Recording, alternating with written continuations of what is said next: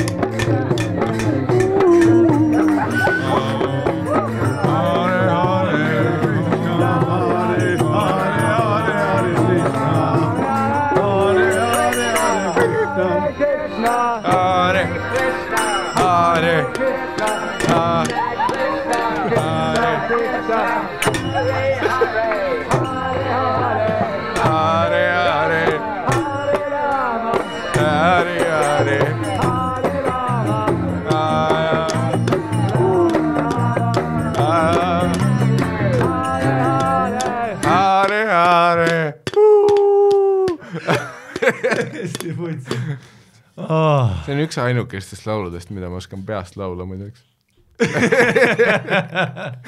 kui keegi ütleb laula midagi, mul on mul-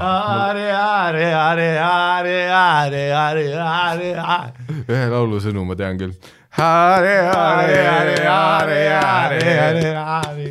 See on mingi järgmise Viie Miinuse loo hukk lihtsalt. vaat sest, sest mingi neljandal minutil see hakkas üli-catch'iks muutuma. Ma hakkasin mingisse noh, rütmi minema juba, ma võiks Island Soundil mingi tunnise remix'i teha sellega. alguses see nagu ei tööta, aga noh, sa pead aega andma. okei, ülihea intro. Nailed it again. ma läksin Raekoja platsi, vaat seal on ülimõnus, kui on tuuline päev, siis Raekoja platsis üks sein on see häkk. seal on üks sein Troika kõrval kohe, kõik teavad ka seda seina. seal on ülituuleväikne väljas, võib-olla ükskõik kui tuuline seal on, see on mingi noh, keskajal tehtud, ma ei tea, seal saab noh allkirjastada dokumente või midagi, see on noh, Mhm. ehitatud nii. siis ma andsin päikse käes, no ja ma planeerisin terve päev sinna minekut. võtad kafeiinist kohvi, siis istud äärekivil onju, päikse käes. siis võtan kõrvalapid ära, kui vaatan Raekoja platsi, võtan kõrvalapid ära. ja noh, kuulen, oh no, kuulen seda.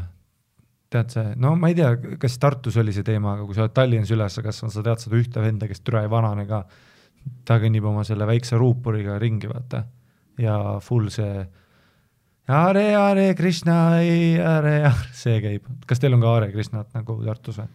Äh, kunagi oli üks vend ja osadel mingi nädalavahetustel tal olid mingid teised ka kaasas. ei, aga noh, ta ei ole ka üksinda, selle venal ka, noh, tal on Mhm. alati nagu bande tüüpe taga, vaata ne- nendest on, kunagi tehti Pealtnägija või keegi ETV-s tegi ka mingi väga hea saade oli, kus on, neil on mingisugune korter Kadriorus, kõik on vaata üksinda seal või tähendab, kõik on, kõik, kõik on koos ühes korteris, noh, jalad on mustad, vaata, ja siis nad on selles rätsepast istmes ja teevad igast noh, full budism ja värki onju, noh, kõik on õnnelikud ma ei tea, mis on ju noh, full ja mm. -hmm. ja need vennad on nagu ja see on nii naljakas, et, et ma mäletan, kui ma mängisin väiksena GTA-d, kas sa mäletad GTA-s sa said nagu boonuspunkte, kui sa sõitsid nendest kõigist üle autoga, vaata kui sa said kõigile pihta, sa said tuhat punkti, noh, šott oli each. ma ei mäleta, millises GTA versioonis. kõiges sa mäletad see pealtvaatega ui,, ui, ui.. seal olid Krishnaidid või jah, ja sõitsid, on nad Krishnaidid või, mm? -hmm. kindel?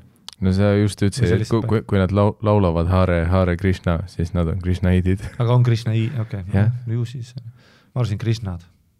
ei, ei, ei no ega nad kõik jumal ei ole. ja ei no, okei jah, sorry äh, sorry, sa, sa, sa ei lähe, sa sa ei lähe kirikusse, sa ei ütle, et vau näe, kõik jumalad kokku siin tulnud. on su piir jah, kust ma ei tohi. muidu on kõik let it fly, sa oled mingi jah, täpselt, ei, ei ei no see on sama noh, sa lähed äh, luteri usu kirikusse, sa ei ütle, näe, Jeesused koos jälle, noh. luterlased, ei, kristlased, noh. mine persse, ma ei Nad viitsi ei ole Jeesused, nad on kristlased.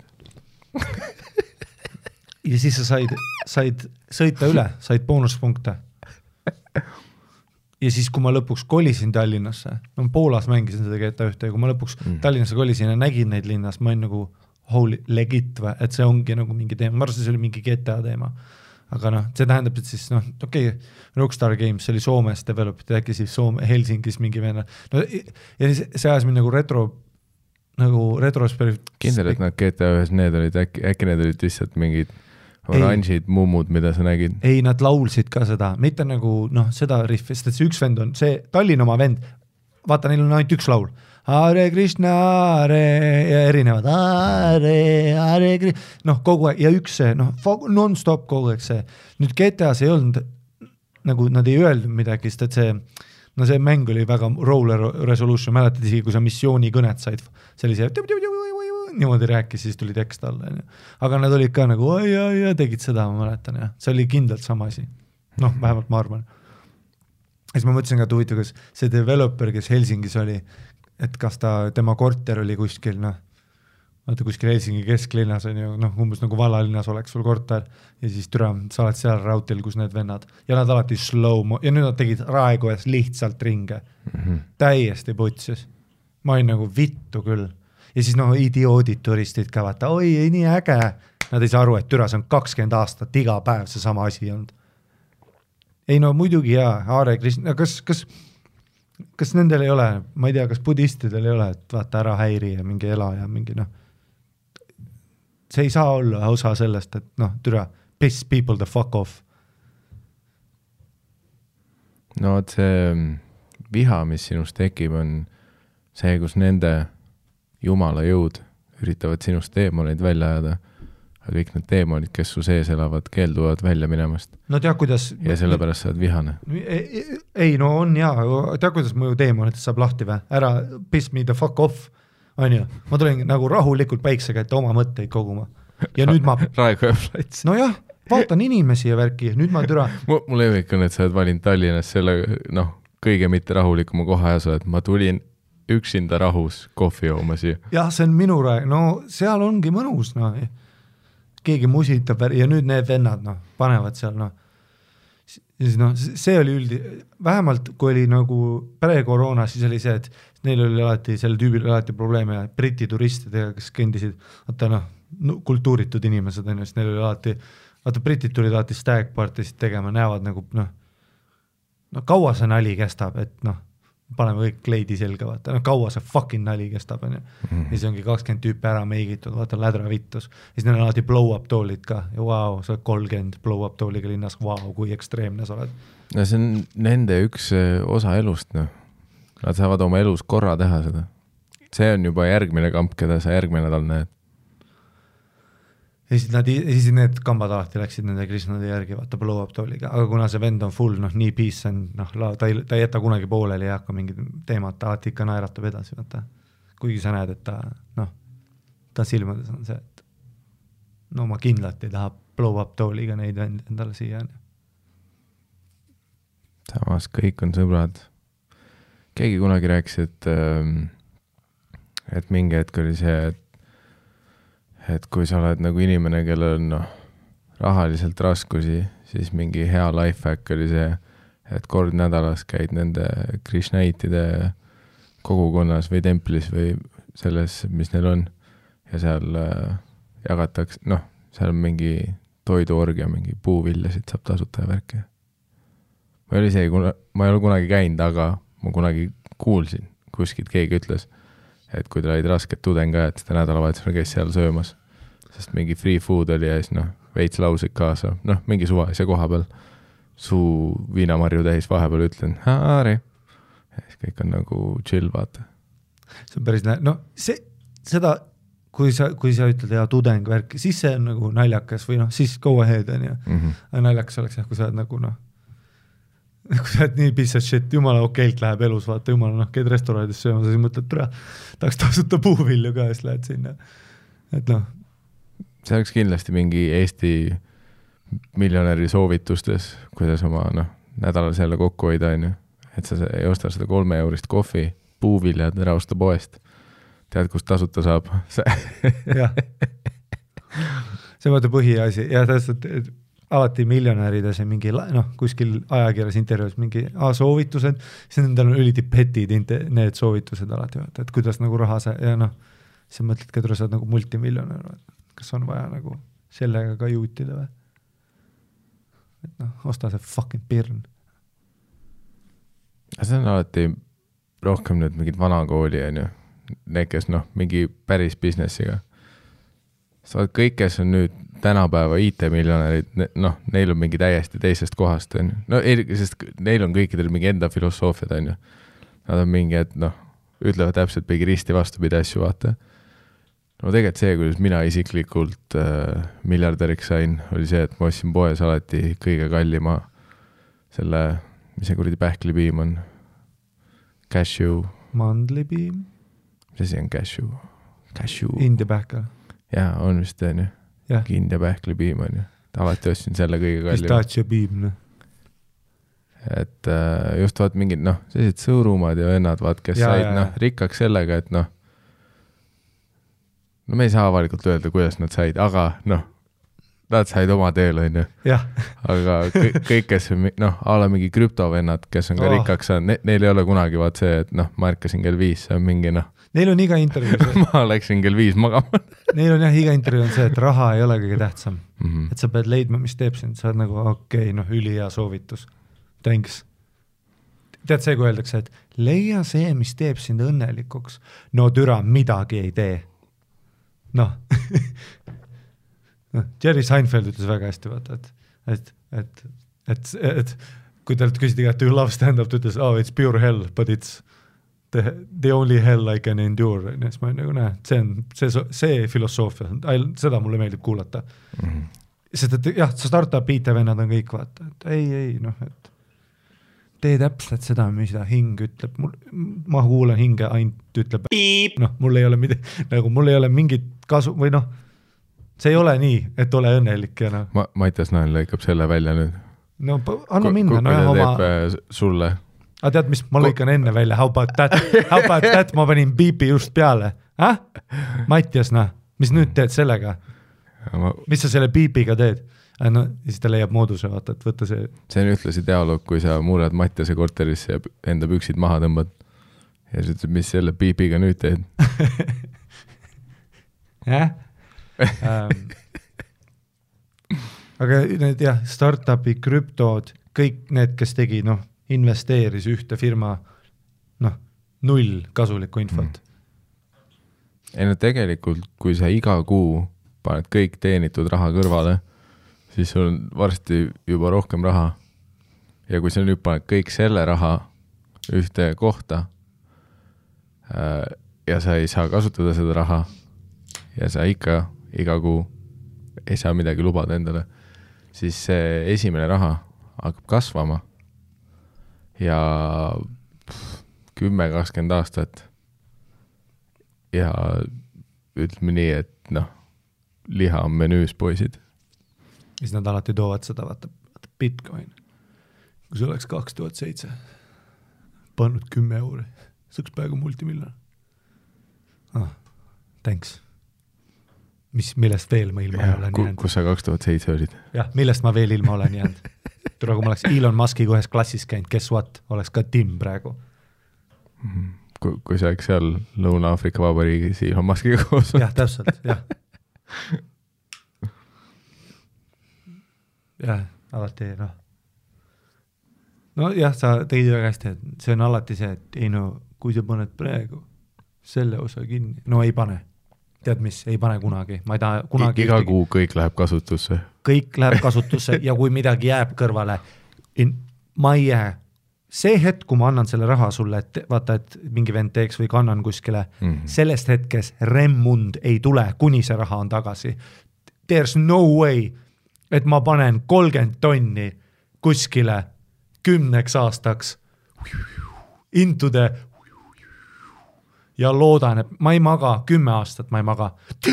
iga öö süda peksab, iga sõõmu kohvi teeb asja hullemaks. iga hitt pongi aknast välja, aga mis siis, kui noh, kedagi ei usalda enam. või siis noh, jah, et see, ei no paned siia kümme tonni, küll kasvab, jah, aga see kasvab millegi arvelt, on ju, see ei ole noh, see ei ole, enamus kaotavad. That's noh, that's how it works on ju, enamus kaotavad. kui ma panen kümme tonni kuskile ja kaotan kõik ära, sada kümme protsenti tapan ennast ära. How about that? kui ma kaotan kakssada euri ära, sada kümme protsenti ma tapan ennast see õhtu ära, sest ma ei handle'i ära seda. noh, mul kadus laadija ära. seitsmekümne eurine iPhone'i laadija mm. -hmm. Recovery oli kaheksa kuud. et nagu jõuda oma tsentrisse tagasi. aga nüüd, kui sa paneksid äh, selle asemel, et oma iPhone'i laadida, paneksid selle seitsekümmend euri, onju, Tesla aktsiatesse ja mingi järgnevad kakskümmend aastat saaks paljajalu Raekoja platsis ja sööks Krishnadega koos pirne kuskil. Damn, sul on noh, kahekümne aasta pärast sul on noh, sellest seitsmekümnest eurost mingi kaks tonni saanud võib-olla. mis nüüd teed ah?? suu munni täis ei, see on, need on alati, jah, või siis muidugi, kes sulle räägivad, vaata need tüübid, noh. see on jah, see, see sa oled nagu noh, minuga koos mingi tüüp trammis räägib mulle, nahku sa siis trammis oled. ei, see finantsvabadus kõlab alati vaat see, et noh, et sa ei sa, sa viitsi. tahad vabadust saavutada Mm -hmm. aga kui sa oled kolmkümmend aastat Siberis, noh, täielikult kuulagis, noh, kaevandad sütt või mida iganes, miinus kakskümmend õues, miinus kolmkümmend toas, siis tead mis, kolmekümne aasta pärast sa tuled tagasi, täiesti putsis, mis vabadus, noh. Mis on nagu, jah, see, see on nagu huvitav termin, ma ei tea, see vabadus minu jaoks on noh, alati see, et äh, ei noh, saavuta finantsvabadus, mis on nagu see, et jah, aga kui, kui noh, ma ei ole väga palju neid tüüpe näinud, kes no päriselt olekski kahekümne aasta pärast siis ülirahul ja noh, kuskil veranda peal kiiktoolis ütlevad, et damn, noh, nii vaba on olla, nii fucking vaba on olla. mine vaata Stockmanni kuskil noh, lihaletis, mis on mingi kõige kallim lihalett Tallinnas, on ju. tuleb kõigil vendadel juuksepiir taganeb, kõik on stressis, kõigil on elu põrgu, noh. jah, mesa on all, aga tule, täpselt iga päev on, seal on mill selle venna käes, noh, see skämm on siin, kõik on noh, kõik on kuradi kaardimaja, vaata, terve elu on lihtsalt full stress. noh, aga vähemalt see on aus, on ju, et noh, tüüp, noh, see on aus, on ju mm. -hmm.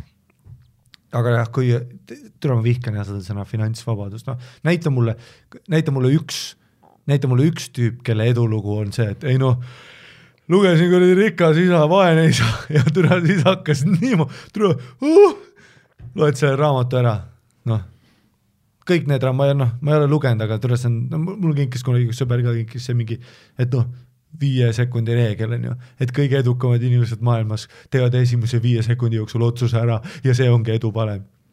ja ma olen nagu, et no tule see vend, kes Maxima ees mul on, ta tegi ka viie sekundi reeglit iga päev, ta otsustab iga päev, õltsi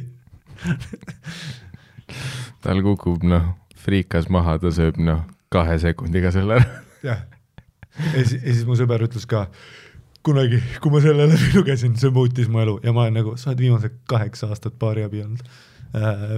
palju siis nii palju muutunud on. ja siis ma lugesin ka, noh, huvi pärast lugesin kuskil lõpupool ka, noh, lugesin mingi ühe peatüki ära, noh, kui sa nagu loed seda infi ja sa oled nagu õige jah, siis noh, see oli legit, see peatükk, mis ma lugesin, oligi lihtsalt, et umbes seal oli ka, seal ei olnud seda sõna finantsvabadus, nad ütlevad seda, ütlevad ka veel vaata, et oota, mis äh, passiivne sissetulek, see on hull, vaata lemmikasi, passiivne sissetulek, saavuta passiivne sissetulek. tee ja siis on noh, kirjeldab protsessi, tee need seitse asja täpselt õigesti, et sul veaks nii palju elus, et need seitse asja kõik noh, staars peavad alainima. siis on, ongi, siis sul on passiivne sissetulek. seda küll jah, pluss äh,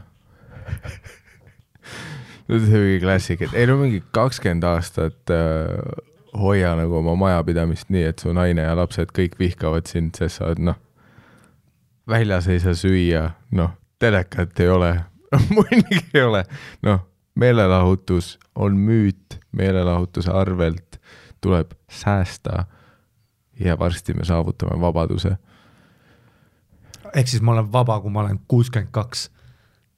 Aga täiesti perses, kui vaba sa siis oled. noh, hommikul ärkad üles, selg on valus. positiivseid mälestusi viimasest neljakümnest aastast ei ole.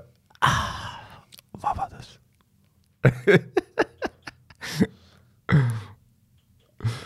see kindlasti seal on mingi noh, mingi iva on seal kuskil sügaval sees, no jaa, ei noh, see kõik on muidugi, ei no kui sa vaatad Tony Robbinsit, kõik on õige ju. Mhm. kõik on jaa, aga mis pärdiks sa oled? et sa lähed kuskile noh, nendele Facebook koolitusele, lähed välja, okei okay., ja nüüd lähedki oled edukas või? That ne-, that never happens. jah, that never fucking happens, et sa lähed sinna ja nad ütlevad sulle, see kõik info me teame, no iga suht, noh, see mingi noh, suhteraamatud või noh, mingisugused naise sebimisraamatud, noh, põhimõtteliselt terve raamat on Be a nice guy, vau, tõesti või? Kom- ah,, tee talle kompliment kohtingu alguses, selle nimi on empaatia, sa kuradi tõbras. tere, see on tavaline asi, mida teha, noh. ole, ole enesekindel, vau, milline soovitus, vau. What a, noh, ma näen kohe välja, tule, ma olen nii enesekindel, noh. ma olen siit aknast välja enesekindel, tule. mm, ma ei oska, türa, aita mind, ma ei oska. noh, jah, kakskümmend aastat pane raha kõrvale, guess what, mul ei ole kunagi raha kõrval, mul läheb kohe ära, mul läheb kohe ära. mul pole aasta aega show'si olnud, raha pole saanud, ma läksin kohe Tenerifele, kui raha oli, natuke oli, läksin kohe ära. see raha, noh, türa, ma olen nagu, ma olen Robin Hood ühiskonnale põhimõtteliselt, sest ma kulutan kõik ära, türa, kõik läheb kohe käest ära. saad aru, noh, ma saaks ühiskonna viie praegu, sest ma olen põhimõtteliselt ülihea member of society, käibemaksu läheb iga asjalt maha ja ma lähen kohe ära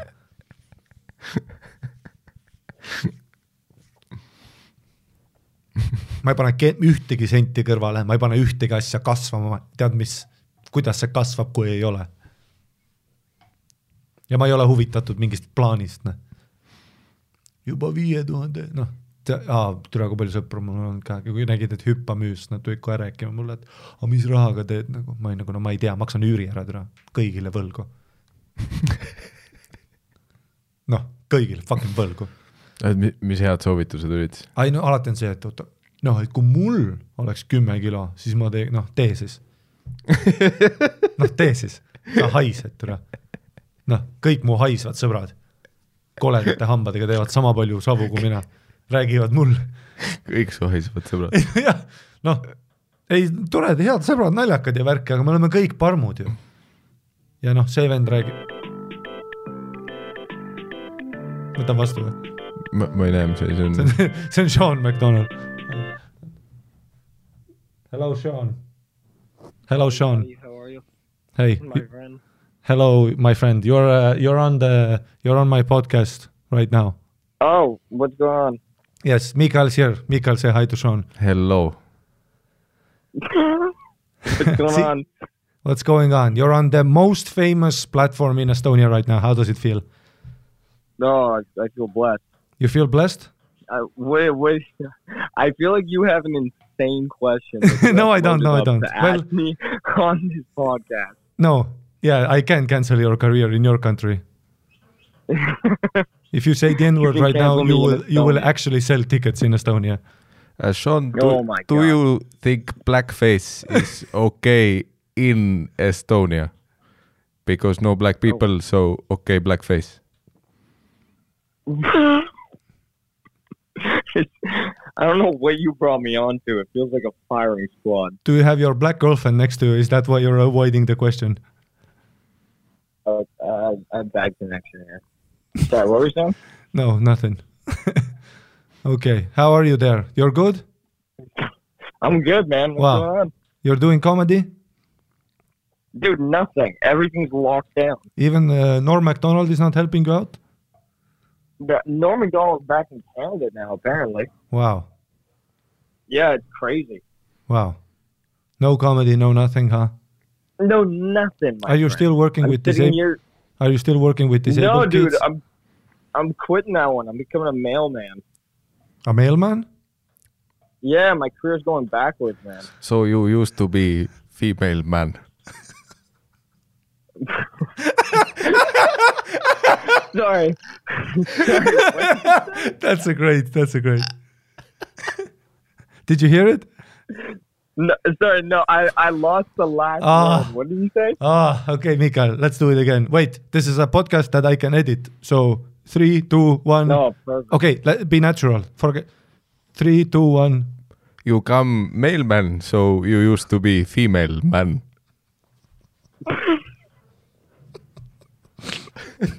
Laugh harder. Very good. Okay. Um, dude, is this? Uh, sorry, Mikael, is your voice real? Are you putting something on? No, no, that's just how he talks. Mikael, say something. This. uh, Okay, I want to hear him. So, uh, coming back to blackface, Justin Trudeau, you like? This this sounds like you've left like an audio recording from 1998. like this is, you're like an answering machine, my guy. Is this? You're no, you're fucking with me. That's not real. no, that's literally how he talks. no way. You're giving him a complex right now. He's very unsure of his international career already.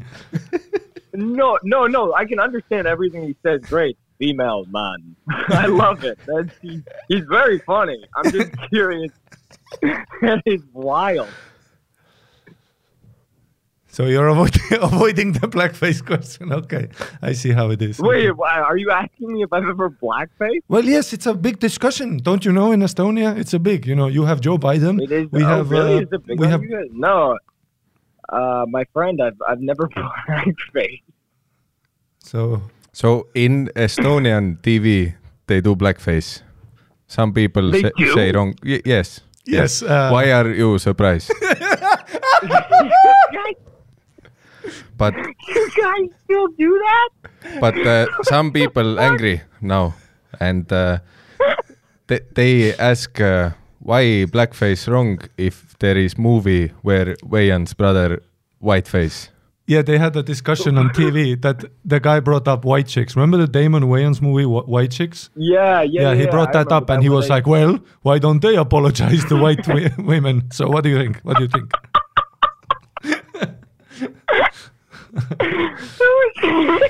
argument.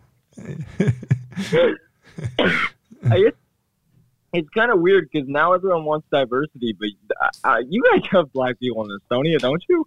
We have uh, like four. I think we've talked about all of them. One's name was Joel De Luna. It's a great black name. you could have a could have a huge career if you wanted it. Oh, they all do, by the way. They're all entertainers, not because they want it, but because of the free money. It's like Bitcoin. Uh, yeah, I, I I would advise against doing blackface. I would strongly advise against that. Why do I feel like you're gonna chop this podcast? avid avid blackface supporter Sean McDonald. I feel like you're gonna chop this up and just be like, you should do blackface. Definitely. So you're saying yes? So you're saying yes. I'm saying no. Well, maybe bring never. it back. I'm not gonna say. maybe I'm bring not it gonna back. say yes throughout this whole podcast. What's that? Maybe bring it back. You know, you can do it in Canada. No, I think I think both of you guys are too strong as comedians to rely on uh, Oh. physical props. Wow. How Canadian That's of you where to I'm give a compliment. But Uh, just, that's right. Flattery. think about it. If you do blackface now, then uh, you get cancelled for a year. No show anyway. it is like it is like Crystalia. Fuck children, but Corona anyway. Win win.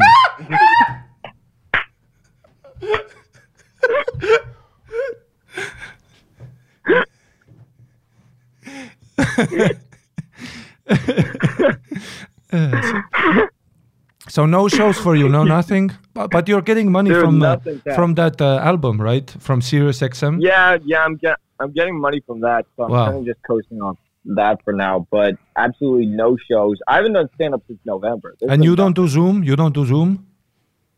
No, no, no, no. That's good, I've, yeah. I've like I've I've tried it. It's that shit's dog shit. I I don't think you get anything from it. Yeah. Also, it's weird to see people starting comedy in the pandemic with all the Zoom shows. Yeah. Imagine starting now. Yeah. yeah, I, I feel like I would rather just become a street performer and just yell it at people on the sidewalk than actually do a Zoom show. Okay, okay, okay, okay. And what's your next move or what's your plan then? Just to wait for the shows to come back to Vancouver? Yeah, kind Mm-hmm. of that. Just wait on them to get back to Vancouver. Hopefully, move to the states soon. Oh wow. Oh yeah. Can you do that because of your album or something? Uh, yeah, you can build up like it's. I I think it's easier for Canada than anything else. Well, yeah, anywhere else, easier than really? me. Yeah, for Yeah. sure. Yeah, I know. yeah, that. yeah, I yeah, know that. Especially for like any other country, so Yeah. you don't need as many credits to get over there. Wow. So I think I'm just gonna try out for that one. Okay, okay, okay. What about you? What What are the steps? I guess you guys are fully touring, aren't you? Mm, not right now, no. Damn. Yeah, it's. I mean, it caught up to us. You know, we were living la vida loca. I mean, last year was the best year of stand-up I've had in my life. Yeah, the shit looks crazy. Yeah, but now it's everywhere. like it's like a thousand, two thousand a day. Jesus. yeah, it's it's fun. Gee, how many uh, people are in Estonia too? Is it like a million, four million? A million point two or something, but that's Some say one and half, we say one. Yeah, we say one because those half is not the half you count. All right. It's like you, you know, Canada has way more people, but you only count the white ones. I know how you guys do it. I know. I've been to the areas. I know. Dude, I can't get over. I I want. Does Miguel? Do you do you do any stand up in uh, in English? Yes. Dude, the the voice is so funny in it. It's a- in itself, man. This is fucking kill. Ari, he's like Estonian Ben Fawcett. Yes, actually, he, he Yeah. looks like Ben Fawcett too. By the way, yeah, no, he Dude, looks. he's fucking killing me. Yeah, I'll show you. I'll show him a picture of Ben Fawcett now. All right, brother. But it was good talking to you. Yeah. Uh, I'll call you Yeah, when I'm. to you guys Uh. I'll call you when I'm not uh, making loads of money. Um, Okay. uh, you have been on All the right. most famous thing uh, ever you've done in your career. I'll take it. This and Norm All right. McDonald's I'm Twitter. waiting for my career to blow up. All right. Thank you. uh, Have a good All right. day. See you guys. See you, mailman. Have a, have a good one, man. See you. oota, vaatame.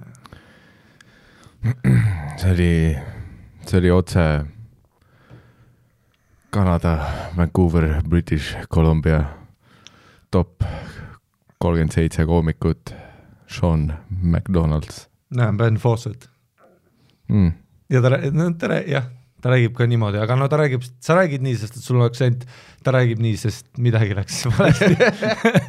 tal läks noh, aga ülinaljakas tüüp.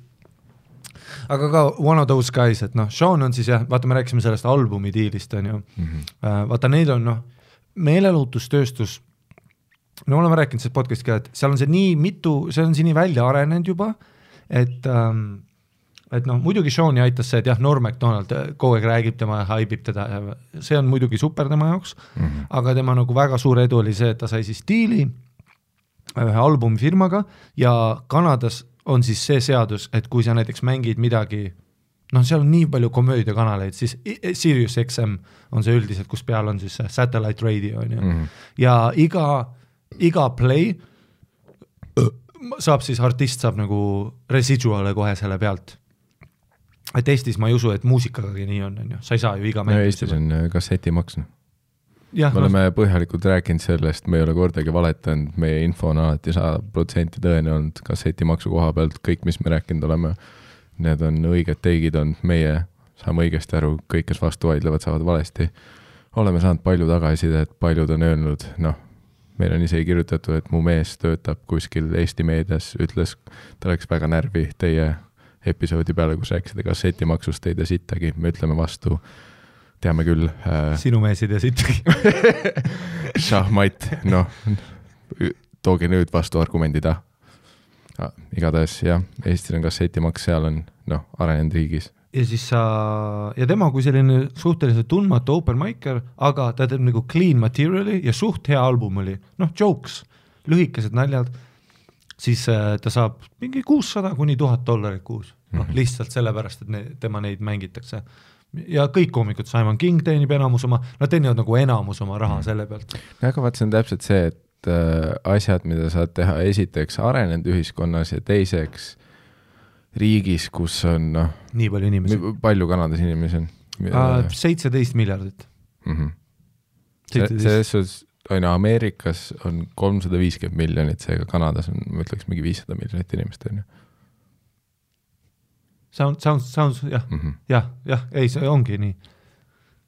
ja noh, võrreldes sellega, et Eestis on miljon inimest, siis nagu ilmselgelt noh, esiteks, kui sa arvestad välja, kui nišiasi oleks üldse raadios mängida stand-up'ite ja siis noh, sinna juurde veel arvestad, palju üldse mingitel raadiokanalitel raha on, nii edasi, nii edasi ja noh, me jõuamegi kurva tõsiasjani, et Eestis sa noh, isegi numbriliselt sa ei saa teha seda asja, on ju, isegi kui sa saavutad rahalise vabaduse ja kakskümmend aastat ei mängi stand-up'i raadios ja siis paned raadio stand-up'i käima, noh, ikka ei saa.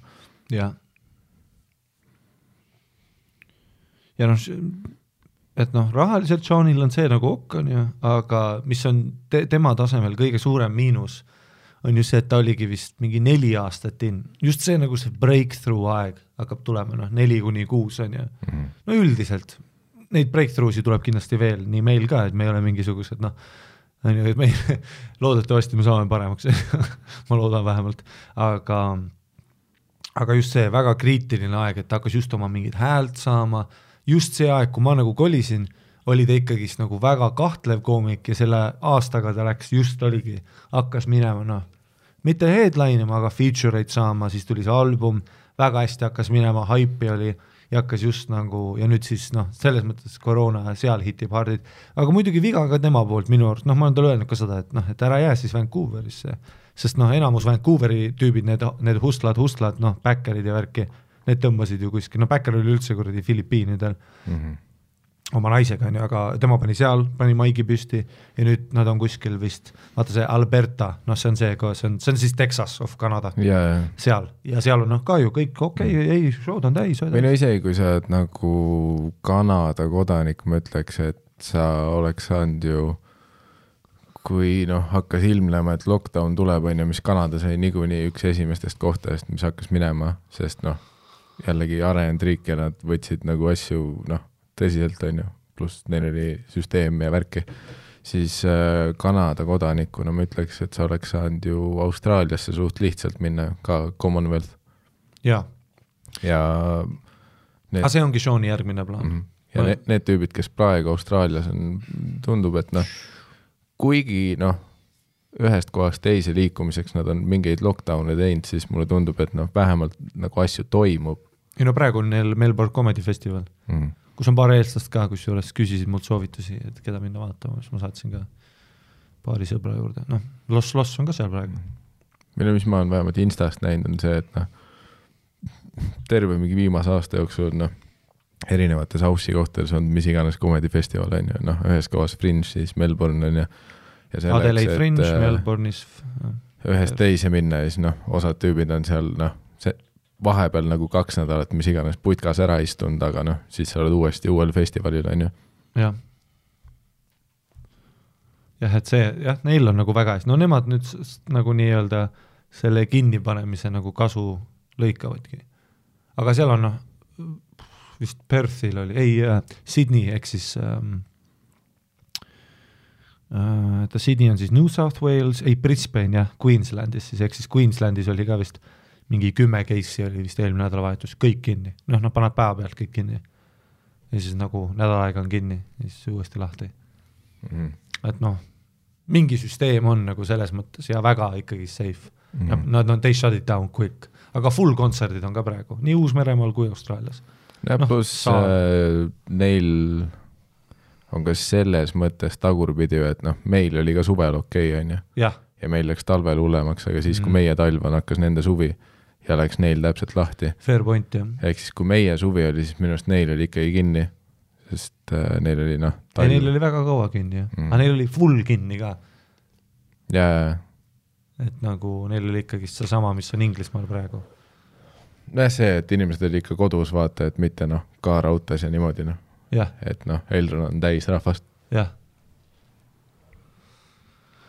jah, ei noh, et noh, kunstnikele nagu, aga mis sa sellest arvad, et Rogan, nägid, Rogan siis ostis ära selle ühe teatri seal mm. -hmm. koos siis Comedy Story manager, tule Rogan nagu siin hästi nagu uskumatu, kuidas vend pull ib nagu noh, Comedy Story manager'i Adam Eagati lihtsalt tõmbas üle. kõik noh, Tom Segurad, asjad kolivad ka, ka kindlasti tema mõjutas. oota, aga kas siis Comedy Store saab nüüd uue mänedžeri või ju vist ah,? mis on kindlasti, mis on kindlasti hea, kindlasti hea, just ma ütlen sellise nagu noh, sellise nagu comedy underdog'ina, et ma, mul ei ole mitte mingisugusest vanast mudelist kinni hoida niikuinii, on ju. et ma- see, see, see nii-öelda see vana mudel oli võim-, see oli võimatu, noh, ma ei taha öelda, et midagi on võimatu, aga väga raske oli kasvõi kui ma New Yorgis, ka ma olen siis kaks korda New Yorgis käinud, spotte ka teinud äh,, tegin ühes siis klaabis see Carolines, väga kuulus klaab, noh, seitsmele või kaheteistkümnele inimesele, noh, Lewis oli ka, oli publikus nagu, tegin seal lihtsalt headline'i siin, Mm -hmm. et äh, aga need hot, noh, Comedy Cellar, no kui ma, ma läksin Comedy Cellar show'd vaatama, seal oli siis see, seal oli siis ähm, noh äh,, Kevin Brennan, superstaar, Paul Versi, superstaar, Drop-in'i tegi Kevin Hart ja Dave Chappelle. kuhu ma, kellelt ma küsin või kuida-, kuhu ma ja sama asi on ju LA-ga, et mul on sõbrad Joseph, mul on paar Austraalia sõpra samamoodi käinud, tead, võtnud kolmeks kuuks turistiviisa korteri, hakanud vaatama. Teed maike, kus ei ole mitte kedagi, mitte kedagi, aga no shit, et midagi, midagi, mitte kedagi ei ole, sest et Comedy Story's on superstaar, sul on noh, Chris Rock teeb spoti, siis on sul Joey Diaz, Joe Rogan, Bill Burr ah,, Manis Kalko, Eliza Sledginger, järjest tuleb kuuma lihtsalt, Jim Carrey on ruumis, kuradi Johnny Depp on publikus, kuhu ja Jo- Joseph ütles ka, et ma ei tea isegi, kuhu kirja ennast panna. kuhu ma lähen, sest et enne teda noh, Comedy Cellaris on ju ka ju tüübid, kes on juba Netflixis, ei saa. Russell Peters, noh, ei saa kuskile Comedy Cellaris vahepeal seda õhtut teha, sest et Chappelle on kolm tundi laval. et see noh, see läheb nii, et see läheb, see läheb nii järjest nagu see, et kuhu ma üldse mahun ja see oli nii suur mek- ja siis kõik muud kohad, noh, nagu ma näiteks maikisin Seattle'is või Vancouveris, siis mulle tundus, et kõvasti parem on see, et pigem saa koomikuna valmis kuskil mujal, nagu loovuslikus mõttes, kus on vähemalt publikut, Seattle'is oli ka väga mõnusad maigid olid, seal oli see Comedy Underground, noh nelikümmend inimest publikus, noh kahesotises ruumis. Ja headlined by noh, tüüp, kellega ma teen koos, koos show'si, palju realistlikum tundus see aga nüüd siis on juhtunud jah see, et kui Rogan avas Austinis, siis ta teeb mingisuguse uue mekka sinna, äkki nüüd saabki rohkem noh, see jaguneb ära rohkem, on ju. nagu see, et, et ei ole seda nagu seda, et noh, you have to be there. sest noh, alles paar aastat tagasi LA oligi see. ja no isegi mul noh, oli see, kus ma isegi mäletan õhtut ka, kus Sean oli siga, me käisime mingi ma- tema sõprade majapeol onju ja siis Sean oli ka sigavittu, siia õlut ja siis noh, mul oli üks hea õhtu oli, kus ma tegin Comedy Mix, see on see suur klaap seal, tegin seda, close isin nagu amateur night'i ja türa, just see õhtu, ma ei tea, noh kuidagi oli, kuidagi oli, kuidagi oli, mul oli see saunapitt too hetk, mida ma tegin paar kuud jutti, kaksteist minti, nii palju spotte saad harjutada, türa kõik pausid olid mul olemas ja kuidagi nagu see õhtu läks, türa no nii fucking hea set oli.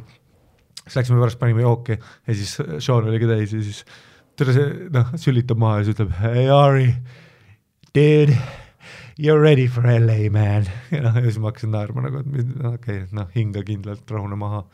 ja noh, mis filmis me oleme või nagu nagu tere, millest sa räägid, aga see on nii klassik lause on ju, et you are ready for LA ja värk ja midagi, aga mida iganes see üldse tähendab, on ju. kuhu ma lähen või mis, mis, kellele ma showcase in või siis nüüd, et, et see Austin tundub huvitav, esiteks noh, et kui Joe Rogan on omanik, see kindlasti tähendab, et ta hoiab ka mingit kvaliteeti. Dave Chappelle pidi oma klaabi alustama, see on ka ju huvitav. sest no isegi Comedy Mix, one of the best clubs in the world, need omanikud on alati ärimehed at the end of the day. Mm -hmm. ehk kas nad just nagu toetavad talenti, seda ka kindlasti. aga noh, nad ei ole nüüd nagu need puristid ka onju, et noh, seal oli palju häkke, palju häkke oli Circuitis. no ma usun, et igasugusele, igale sektorile tuleb mingi vahepeal selline restart nagu kasuks. vaat see on nagu öeldakse isegi niisama kuskil karjäärikoolitustel and shit, on ju, et tegelikult inimesena sa võiks vahetada tööd mingi iga viie aasta tagant või midagi sellist, on ju. ja siis ma mõtlen, et noh, mingi, ma täiesti usun, et igast mingi firmade ja klubide mõttes see võib ka töötada, et täpselt, et kui noh, mis sa ütlesid, et see Comedy Store'i praegune omanik siis liigub nüüd Texasesse, Austinisse, et seal Rogani uues avatavas klubis on ju, olla kes iganes positsioonil, siis ma usun, et see on nagu win-win mõlema jaoks sest nüüd saab Comedy Store mingit värsket verd peale, mingi uus inimene saab seda juhtida võib-olla natuke teistsuguse nurga alt. Et siis noh, ükski asi ei hakka nagu noh, kuidagi stagneeruma või mädanema, on ju. sest äh, no sama nagu seal Comedy Store'i dokis oli, on ju, kui keegi on väga stand-up'i huviline, siis see oli kaks tuhat kakskümmend aasta Showtime'i dokumentaal, mille nimi ongi Comedy Store, on ju. Äh, kui sa kirjutad lihtsalt IMDB-sse Comedy Store, sa leiad üles selle ja seal oli ka, on ju, et noh, väga palju kultust on selle taga, et Comedy Store'il noh, aastakümneid oli üks omanik, Mitzi Shore, on ju. aga seal ongi vaat noh, mingid plussid ja miinused, on ju, et mingis mõttes jah, mingi traditsioon, aga noh, kui sa vaatad nagu veits võib-olla mingi praktilisema pilguga kõrvalt, siis sa näed seda ka, et mis on miinused sellel, kui noh, kolmkümmend, nelikümmend aastat üks ja sama inimene juhatab ühte asja, on ju. et ta noh, ma arvan, et äh, igast asjadel on vaja vahepeal mingit muutust ja värki. Comedy Store, legendaarne venue, kus on siis Richard Pryor, Jay Leno, David Letterman, Joe Rogan, Joey Diaz, Bill Burr, me võime järjest, järjest, järjest panna. on siis nagu üles kasvanud, väga legendary club, aga probleem noh, näiteks Mitchie Shore'iga oligi see, et ta oli nüüd kaua aega mänedžer ja tegelikult koht oli tühi, sest seal oli palju fluffi, on ju, tal olid, Mitchell olid mingid oma lemmikud seal, häkid kohal, on ju, oma lemmikud, mingid character comedian'id, hullud inimesed mis muidugi back-end'is lõi selle comedy story stigma, on ju, et kakskümmend aastat öeldi, et aa, et see on nagu tume, see on niisugune salajane koht. jah, üks õhtu oli Chris Rock seitsme inimese ees, vau, milline õhtu, aga siis ülejäänud kaks nädalat olid täielikku mingid noh, seal oli üks tüüp Chicken, on ju, kes siis pani alati nagu prügiämbri endale pähe ja siis peksis seda nagu trummi, tegi kaksteist minti, nii. Noh, et selliseid asju oli ka, aga see muidugi lõi siis selle podcast'i kultuuri, Joe Rogan hakkas sellest rääkima äh,, internet hakkas sellest teadma, kuulsad koomikud, dokke tehti. Ja nüüd siis noh, noh paari nagu tuttavat ma tean, kes on seal, üks, üks Kanada koomik, minu tuttav oli seal Doorman ka aasta aega, mingi paar aastat tagasi, ta ütles, et et noh, esiteks lavale saamine ei ole võimatu, on ju, kuna kõik on superstaarid juba siin, ja see on frantsiisiks muutunud, merch'i müüakse ja seal on noh, sul esireas on Tokyo turistid, vaata, kes nägid, oo, The Famous Comedy Store, nad on kaheksakümmend kahe, kakskümmend tüüpi seal, vaata keegi inglise keelt ei räägi. ja nüüd mõtle koomikuna, sa üritad uut bitti aretada. ja siis ta rääkis ka, kuidas Burr vahepeal tuli lavale, pidi tegema kümme, tegi seitse, sest et ta sai aru, et noh, ta sai aplausi vaata iga sekund, sest et ta saab aru, et aa, ma olen nagu muuseum praegu. vaata, inimesed on nagu, et vau wow,, see on see world, selle asemel, et mingi workout room, noh, selleks, miks, milleks ta loodud oli mm. -hmm. et kindlasti see, nüüd täpselt nagu sa ütlesid, et see uus veri, no seda ongi vaja et noh, kom-, Comedy Cellar oli ka ikkagi, kui ma sinna läksin, seal olid noh, minu kõrval olid kõik turistid, ainult turistid. ja noh, koomikud ise ka nagu noh, null local reference'id on ju, kui sa siis lähed kuskile Atlantasse või kuskile, see headliner on alati mingi local tüüp, kes teeb ülipalju local materjali, on ju, see on muidugi noh, act'i mõttes plusse ja miinuseid, aga vähemalt ta on nagu real people, kui ma Vancouveris tegin maike, seal olid kõik Vancouverite'id, siis nagu inimesed, kes on sealt pärit päris inimesed, noh umbes nagu Eestis, et et meil sellist efekti võib-olla kindlasti ei ole juhtunud, aga noh, ega meil on ka sinuga õhtud, kus me oleme nagu vaatame üksteise otsa, et aa, täna on ainult tussikad publikus, mis on muidugi ju super, vaata, et inimesed tulevad meid vaatama, aga noh, kui sul ongi üks kõiges, on kolmkümmend tussikat, nelikümmend inimest üldse kokku, siis noh, minul ja sinul on väga teistmoodi settida, ülisoe, mõnus, saame uut asja proovida, muidugi väga et kui sa ikkagist nagu silitad mind laval, see on nagu väga hea mu egole ja väga hea mu enesekindlusele, et ma saan materjali aretada, aga noh, kui me oleme Jõhvis, mingi õpetajate kuradi liit on esireas, on ju, noh, Karl unustab nimed ära, möllab, on ju, higine, kõik pommivad järjest, noh, klaasistub pilkudega vennad tulevad, sellel on ka nagu oma võlu stand-up'i mõttes, et kas see bitt nüüd siin töötab. Siis äh,, siis jah, et ma kujutan ette, et noh, sellisel kuulsal koomikul võiski olla noh, võimatu ju Comedy Story's töötada, võimatu. ja siis hakkaski juhtuma, Nate Bargatse on ju, kolis Nashville'i, Theo Von kolis Nashville'i, Steve Byrne kolis Nashville'i, Ohio's perseaugus kuskil farmis on Dave Chappelle. vaata, Dave Chappelle oli väga naljakas, et oli bitt ka, et, et talle ei meeldi, kui ta ütles ka, et, et I m getting pissed off on how the, how little they know who I am, et ta läheb kuskile poodi, noh keegi lehvitab talle ja siis hiljem vaatab telekat ja ütleb, aa, et et that guy from the store is on TV. ja siis Chappelle oli ka no, that guy from TV is in your shitty fucking store, on ju. et äh, aga muidugi noh, loovuslikult kindlasti uskumatu move, mida teha. sa elad täiesti normaalset elu, sa teed spotti kuskil suvalistes klaabides drop-in'e, ta teeb kogu aeg, ta on kuulus selle poolt. on ju, et ta käib kuskil, Brian Regan on kuulus selle poolt Joe Rogan on kuulus selle poolt, käivad suvalistes kohtades spotte tegemas. et jah, et see saab kindlasti huvitav olema nagu, avab võib-olla rohkem uksi ka. aga samas ma usun, et see on nagu ka nagu komedi väliselt kasvõi kui nüüd Eesti võtta, siis ma usun, et et igast nagu sellistel noh, tragöödiatel, nagu seda see pandeemia on olnud, on ju, ma usun, et sellel on ka nagu oma plussküljed, et noh, täpselt see, et kõik meelelahutus, äh, mis on nagu kannatada saanud ja eriti see, mis nagu selle arvelt kinni pannakse, nüüd on ju, me tuleme noh, tagasi nii-öelda vaakumisse, kus on need tühjad kohad vaja täita, mis tähendab, et need tühjad kohad noh, peavad täituma mingite uute asjadega, mis on täpselt, et mingid ööklubid pannakse kinni, mis tähendab, uued tehakse lahti, on ju. No mis on noh, ma usun ka inimestele, et a la kui sulle meeldib ööklubis käia, siis tegelikult ma eeldan, et sulle inimesena meeldib ka see, et noh, kui nüüd on mingi uued ööklubid, see näeb täiesti teistsugune välja, see on täiesti uus koht, on ju, mitte see, et sa noh, käid aastaid-aastaid täpselt selles samas keldris, sama muusika, sama valgus, vaata noh, igavaks läheb, on ju. ja see on nagu, ma usun, nii klubid, baarid, söögikohad, see ongi noh, et see võib olla ka väga positiivne selline uus laine, mis peale tuleb, on ju. no e-, eriti kõva oleks muidugi, kui noh kõik kohad, mis siin pankrotti on läinud, on ju, et kui kuskile nüüd Tallinnasse noh, tuleks mis iganes äh, lokaali omanik, kes noh, on äkki suur stand-up'i fänn ja tahab noh, juba planeerib seda noh, kuidas ruum ümber tehakse nii, et ühes kohas võiks stand-up ka olla ju mm. -hmm. aga no see, see on muidugi meist natuke võib-olla egoistlik ka ja tõenäoliselt seda ei juhtu, aga noh, see võiks olla ka selle suure muutuse üks positiivseid külge, on ju. et nii-öelda, tegelikult seda juhtub vist alles siis ka, vaat vahepeal on mingid loodusvennad rääkinud, et kui metsatulekahjud on, et nagu vana mets sureb maha, vaata, aga alt tuleb kohe nagu sellest tuhast mingi uus, on ju mm, -hmm.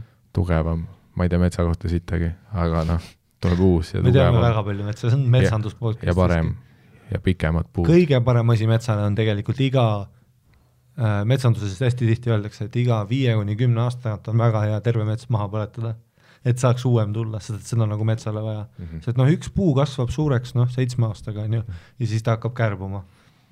ja sealt. ja siis tulevad uued, paremad. uued, paremad. osade puude otsas saab stand-up'i teha. jah, täpselt. Et äh, ei kindlasti noh, kultuur nagu ka huumor on kogu aeg liiku-, liigub edasi, kogu aeg liigub edasi mm. -hmm. ja kindlasti jah, selline nagu, sest et koroona, see kunsti mõttes see on väga huvitav fenomen, et me kogeme kõik ko-, väga väheseid asju me kogeme nagu nii kõik, kõik nii koos kui koroona, no mingi maailmasõda võib-olla, aga isegi maailmasõda, noh, noh, kui, kui sa mõtled üldse maailmasõdade peale. ta ei ole ka ikka terve maailm. no no shit türa Woodstock oli ju, noh, vennad tegid hapet, meie, noh, Tom Segura isa räägib, oh my god, Woodstock, türa su emaga, vaata. tegime mõlemad hapet, seda Orange Crushi seitsmekümnendate Happiness traagi ja siis Sixty Nine isime, kuni rattad tulid maha.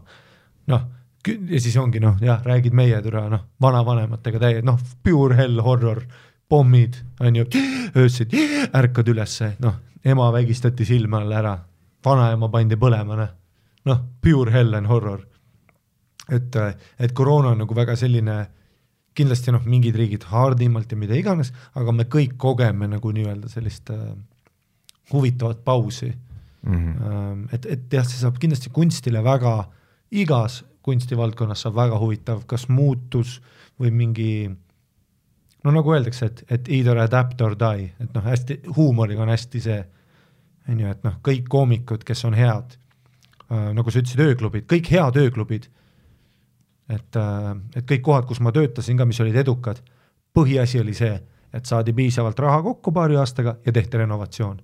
lihtsalt sellepärast, et täpselt kliendina, nagu sa ütlesid, sa ju tahad uut, muidugi sa tahad veel uut kohta, see on ju eraldi stimulatsioon veel, aga isegi kui see koht, kus sa käid, üllatab sind vahel, muutub, värvid muutuvad, isegi üks ööklubi omanik väga hästi või tähendab juhataja kunagine äh, ütles väga hästi, et äh, no kui ma küsisin huvi pärast, et tule ikka retsid pappi, et noh, kõik on ju ilus ja värske, noh kolm aastat vana ja juba uus põrand, uued kõllid, miks lava nüüd, miks lava uues kohas, enne töötas ju ülihästi ja mõned inimesed ütlesid, et isegi nüüd ei meeldi neile, ta ütles, et vot selles point ongi, et sellel ei ole vahet, lihtsalt miks nad alguses tulid, on see, kuna me oleme selline koht, mis riskib ja muutub, siis nad tulid. Ja nüüd, kui mingi muutus, võib-olla risk ei ole nii nagu ei, ei, ei maksa otseselt nii nagu tagasi nii hästi, kui me lootsime, siis ikkagist inimesed tulevad tagasi, kuna nad teavad, et noh, siin asi muutub, areneb. Ja siis kõik need kohad, mis kogu aeg üritasid sedasama janti teha, noh, need, sa lihtsalt kasvad välja, kas sinu generatsioon kasvab välja, sest see on ka ju ülierinev, kui sa oled kaheksateist, mis asjad sulle meeldivad versus kui sa oled kakskümmend kolm. sinu huumor, muusika, sinu kogemus, sinu elumaneerid, millal kohvi jood, millal magama tahad minna, see kõik muutub ja noh, kohad peavad muutuma koos sellega ja samamoodi peab ka huumor, kultuur, kõik peab nagu adapteeruma.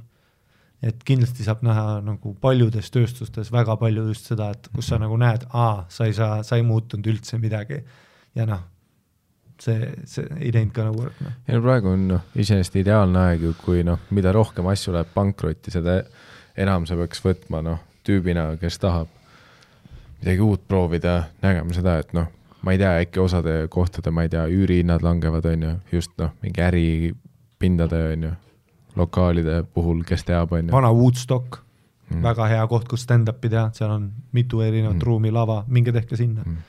mõtlen, et damn, terve see koroonaaeg on noh, üks asi on ikka elus veel. tere, need stand-up vennad on noh, kuskil ikka ja nad ütlesid, et nad ei lõpeta. jah, mis siis, kui ma teeks mingi klubi, mis on neile mõeldud. jah, mõtle noh, teed klubi noh, tuleb Mattias Naan, mängib kossu veits, tulevad tussisööjad, teevad double two-man seti vahele. tuleb noh, impro kümme, teevad kukerpalle. ja absoluutselt on nagu potentsiaali see, äh, noh, maailma mastaabis isegi, et mis üldse stand-up'is saab ja värki ja ja no me Seaniga kogu aeg ütleme ka või siis noh, Slossiga me kogu aeg naljatame, et kui keegi quit ib, siis me alati saadame üksteise selle DM-i vaata, et et another one down, sest noh, liiga palju stand-up'e on üldse maailmas Mm. mm., noh, liiga palju, aga siis tuleb alati niikuinii uus peale, vaata noh. jah, jah, jah, kahjuks küll jah, see on noh, madu millena. mis, mis, oota, mis see on, võtad pea maha, et ei tuleks uus nägu, mis see täpselt. ei, see on see, see oli selles äh, viis va vana Soome mütoloogias. ah,, ma arvasin, et ma see madu, millel äh, võtad näo maha, et ei tuleks uus asemele see ja siis nii sa saavutad finantsvabaduse. mm. -hmm.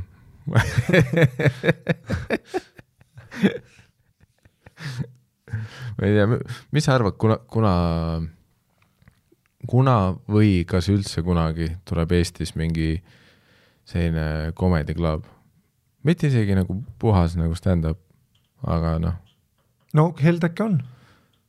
ja on, sa ei saa nagu, see on täiskohaga ikkagist äh, põhimõtteliselt stand-up club.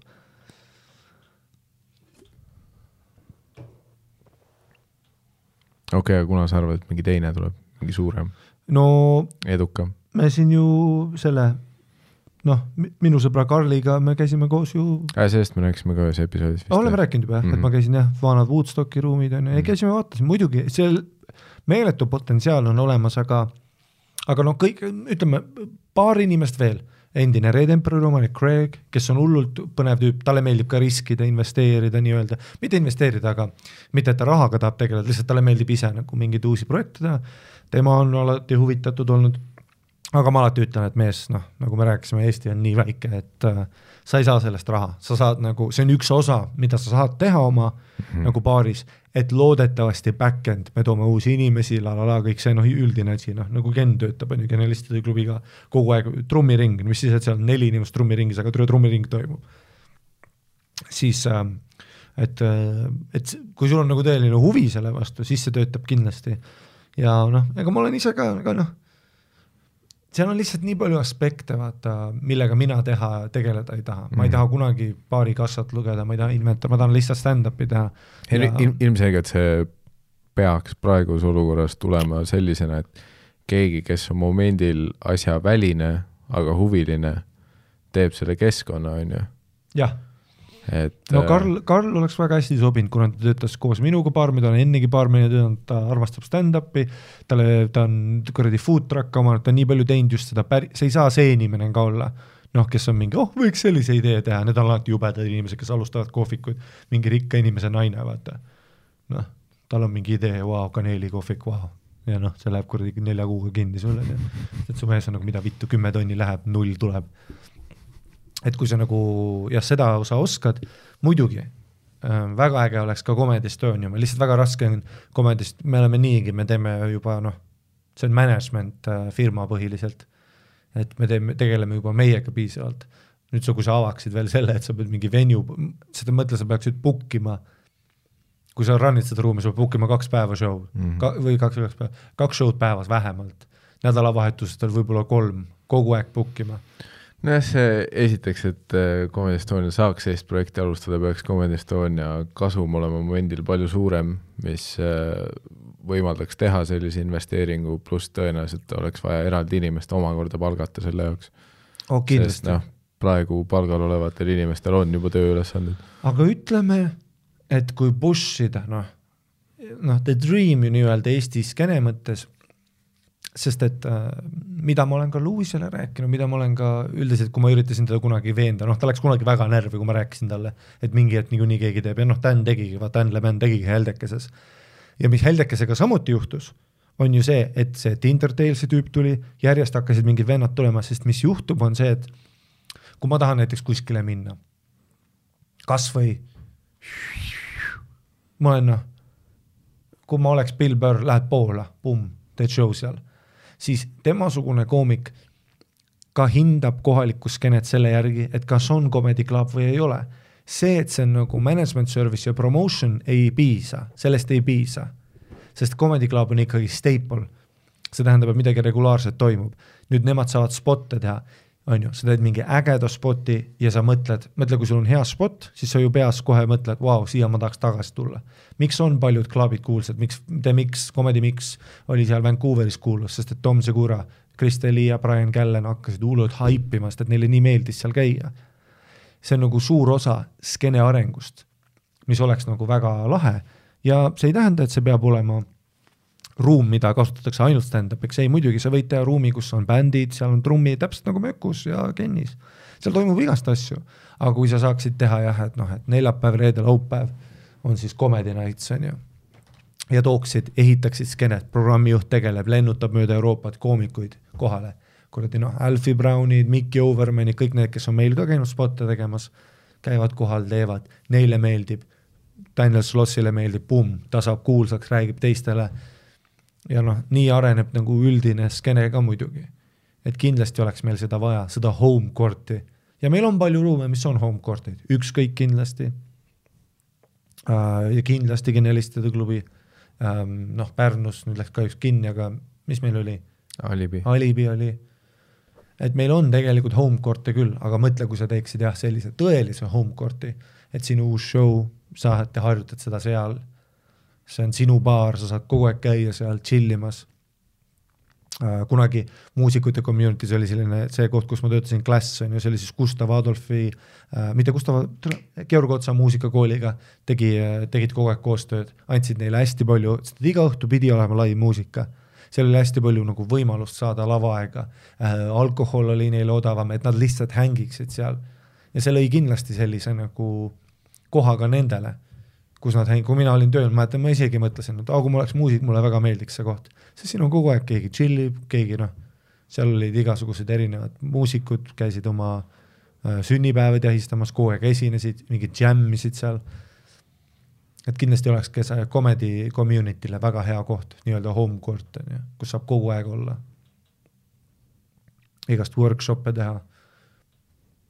et ma tahaks uskuda, et see tuleb küll, aga see peab kindlasti tulema mitte noh, see ei saa tulla meie poolt, noh, kunstnike poolt, ma noh, ma ei, ma ei vasta ühelegi meilile. ma nagu noh, mul on raskusi enda show'de book imisega, sest et ma ei taha ühtegi asja oma elus teha et keegi peab selle lihtsalt ära tegema mm.. ma ütleks, et äh, see kas tuleb lähima viie aasta jooksul või seda ei tulegi. jah, fair guess, fair guess, fair guess ma panen kõik raha praegu selle ja kui ma kaotan, siis ma ei saavuta kunagi vabadust, aga sest ma arvan, nagu noh, sest ma arvaks, et see on see ajaperiood, et kui et noh, see on see aken praegu. praegu et, on see et noh, peale seda on veits juba see, et siis tõenäoliselt noh, skeene leiab oma mingi orgaanilise noh, lahenduse, et olgu ta siis noh, et kes teab, vabalt võibki skeene jääda ka selliseks, et et äh, lihtsalt erinevates lokaalides toimuvad komöödiaõhtud, on ju. no põhimõtteliselt see, mis praegu on, on ju. et ei ole ühtegi nagu konkreetset stand-up klubi, aga noh, juba Tallinnas ja Tartus on noh, väga konkreetsed kohad, kus sa tead, et vahepeal toimuvad need konkreetsed üritused. Ja siis noh, see, selle kõige kõrval on siis veel see, et noh, mingid perioodid aastas on mingid suuremad teatriüritused, on ju kus need tüübid käivad kuradi ropendamas ja noh, sisu ei ole lihtsalt.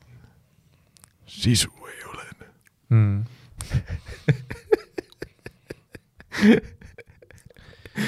see on nal-, see on naljakas jah, kui keegi räägib stand-up'ist, no see on kogu aeg räägid, kogu aeg räägitakse ka muidugi stand-up'ist praegu, sest et no ma saan aru, piletilevi türa top viis ongi vii-, ongi noh, meie pluss siis Niinemets pluss Lüüs pluss noh, Pointi tüübid pluss Naan pluss Tigran mm -hmm. pluss kõik, me oleme nagu väga noh, stand-up, kuradi noh, kõik teevad stand-up'i praegu. aga lihtsalt, et no siin on ka see, et kui sa teed seda klaabi, noh, Heldeke hea näide, miks sa ise olid ka sellise noh, tegid korraks sidruni nägu, vaata kui ma ütlesin, et Heldeke on klaab. jah, terminoloogia mõttes ta on comedy klaab, aga et stand-up edukalt teha, tule sa ei pea ratast leiutama, vaata, mis läänes tehakse and do it mm. -hmm.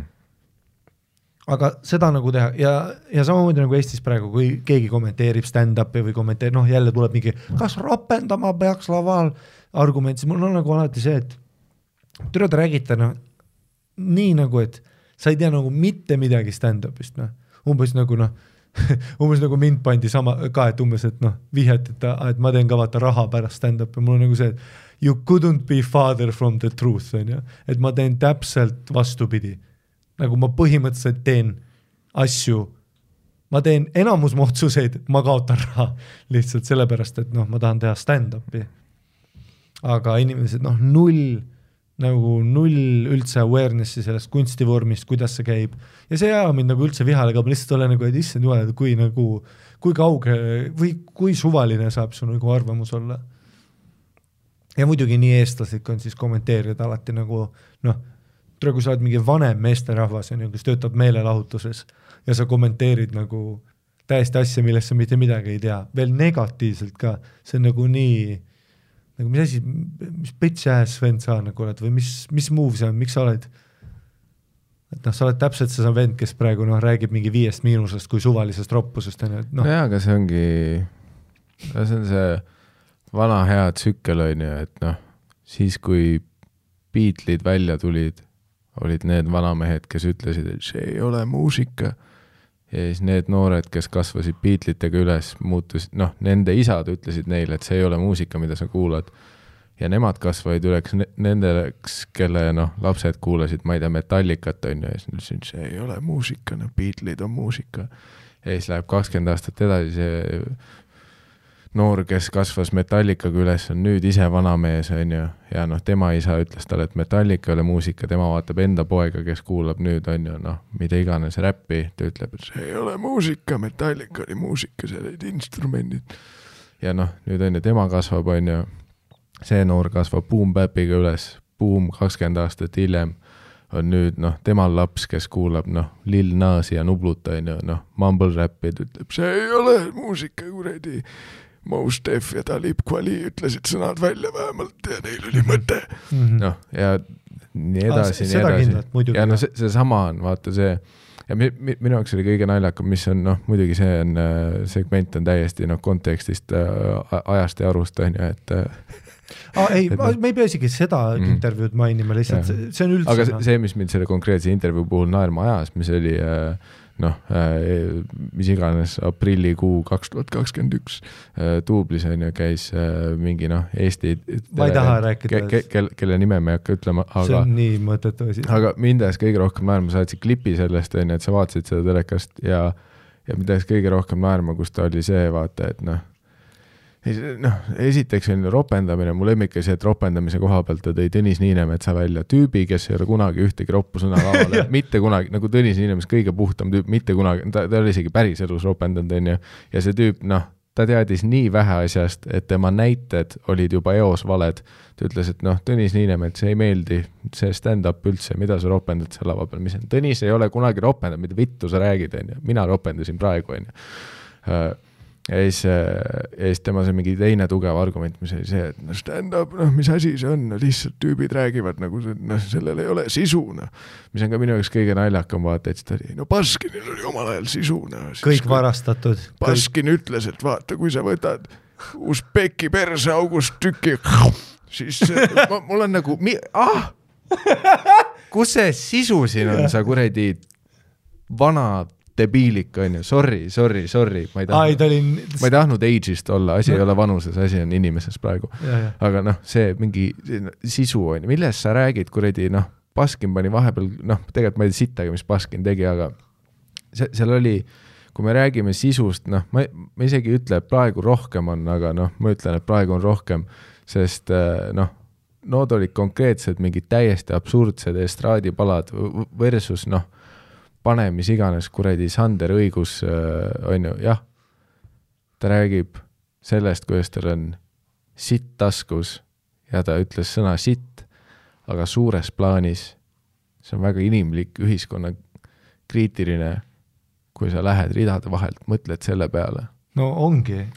Versus see, kui ma võtan vietnamlase persest ühe kollase tüki, ah, kus see sisu seal on ja? siis see, vaata ta ütles, ei no jah, et no räägid, räägid ja siis liigud, teenid raha ära, siis liigud edasi, ega mingit märki see ju ei jäta.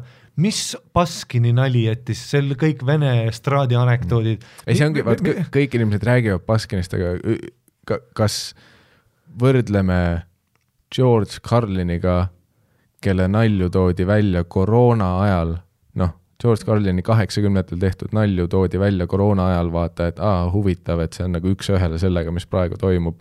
aa, milline sotsiaalne kriitika, kui see oli kolmkümmend aastat tagasi uh,. Hold up, ma ei ole näinud ühtegi Baskini klippi praegu kuskil, kus keegi ütleks, et kuule, see on noh, ülikontekstis sellega, mis praegu toimub, tead miks, sest seal ei olnud sisu, seal oli lihtsalt noh, kasutades teie enda generatsiooni termineid, see oli taadarant, on ju. Mhm. see oli taadarant lihtsalt, banaanikoor oli maas ja siis ma võtsin tsuksi persest ühe sümboolse tüki ja nüüd noh, ma teen Dan Põldroosi, kes tegi Eino Baskinit, on ju, aga see on minu referents Eino Baskin aga mi, mis sisust me räägime, see, see on, see on nii naljakas argument minu jaoks, et noh, minu jaoks kõige parem oli see, kus TV3 duubel, see tüüp noh, tegi oma vihase vanamees karjub pilve peale kuradi rändi ära ja siis öeldi, et noh, nüüd toome õige huumori siis lavale ja siis tuli Arlep Palmiste, noh, shout out OG, Eesti kõige noh, töökam tüüp, aga noh, ülinaljakas väga asi raske follow ida. kohe otsa panna sellele, kus noh, tüüp rääkis, et noh, stand-up on pask, Tõnis Niinemets on liiga ropp, on ju, noh, see täielik umbluud pani.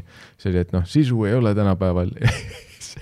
Nad tõid Arleti klouni kostüümis ja siis mind ajas kõige rohkem naerma, et see vend just enne rääkis, vaata, et no sellist vana õiget pulli on vaja, on ju, ja siis toodi Arlet peale klouni kostüümis, noh, ma ei mäleta, mis kuradi absurdseid asju ta seal tegi, aga see, see oli minu jaoks just see naljakas, et aa, okei okay,, see on see sisu, millest sa räägid.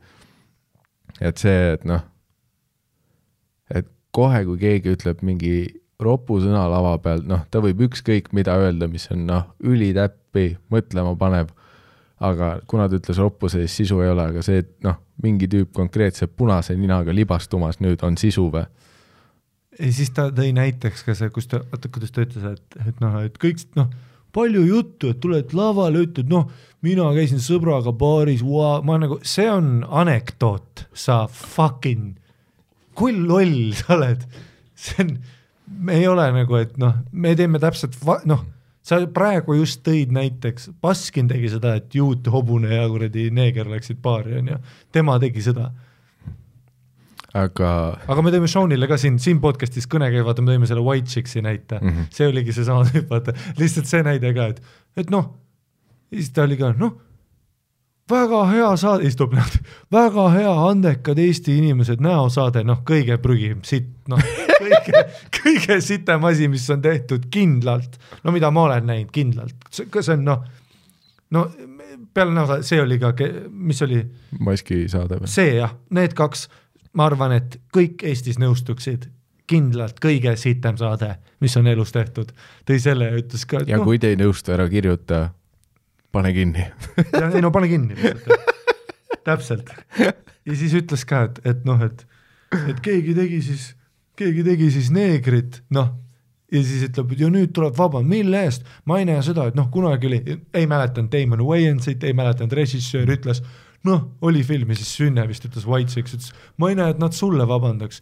kui loll sa oled, et sa võrdled? aga selles su-, seda ei näha, et see on nagu tema enda võrdlus, vaid ma tean täpselt, see levib Facebooki mingites veidrates nurkades on noh, vaat kõik need sitad Facebooki meemid, mida sa näed, noh, ma ei ütle, et paljud neist on antimaskerite gruppides, aga noh, seal on ühed kohutavamad meemid, on ju. ja need on umbes sinnasamasse auku täpselt, kus noh, mingid vennad, kes ei noh, tea kolbigi ei saa aru, mis maailmas praegu toimub, nad on noh, täiesti noh, nad ei ole kolmkümmend aastat kella keeranud, on ju.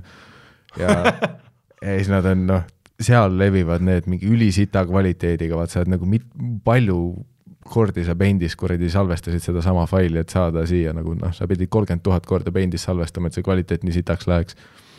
ja noh, seal on need meemid täpselt, et noh, näosaatega on probleem, on ju, aga vaata seda, noh, siin on kaks musta meest ja nad mängivad kahte valget naist. mis on nagu, kas sa oled koer või, et sa näed nagu "Hõ? sama asi? see on nagu jah, see, see on kogu selle ühiskondliku debati mingi üks esimestest punktidest, kui sa oleks kunagi vaevunud süvenema, millest jutt käib jah, kas sa oled kuulnud about slavery? pane Google'isse korraks blackface ja noh, loe. Viki esimesed kaks rida läbi ja sa saad aru, miks see ei ole sama asi.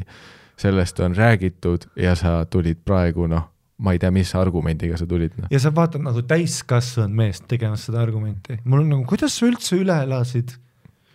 kuidas sa poes käid? aga see ongi täpselt me, see, mis see Seaniga kõne oli, et äh, me ütleme, vaat Eesti kontekstis, noh, vaat mina ja sina teame nii seda, mis on nagu Seani kontekst ja mis on meie kontekst. ja mis on noh, meie jaoks kõige naljakam on see, et kuna tema ei tea, mis meie kontekst on, siis me oleme noh, praegu mingis veidras maatriksis, kus me ütleme talle sellise asja, mis kõlab nii absurdsena, vaata, ta arvab, et me, me teeme nalja selle koha pealt. et noh, et me teeme mingit Borati filmi sitta talle, on ju et noh, et me helistame Seanile, ütleme, et ei no me praegu ütlesime, wife me, praegu täpselt ütlesime in the book, in the my wife, we has uh, my wife has sleep with a cow. my retarded brother we keep in a cage.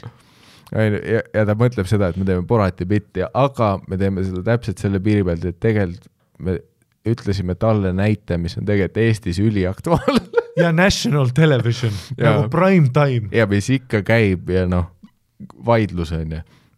ja ta on nagu see, et noh, aga te teete nalja mulle, noh, see ei ole nagu või noh, pluss ta on vaat sealmaal, kus me küsime tema käest umbes sellist asja nagu, et miks taevas sinine on.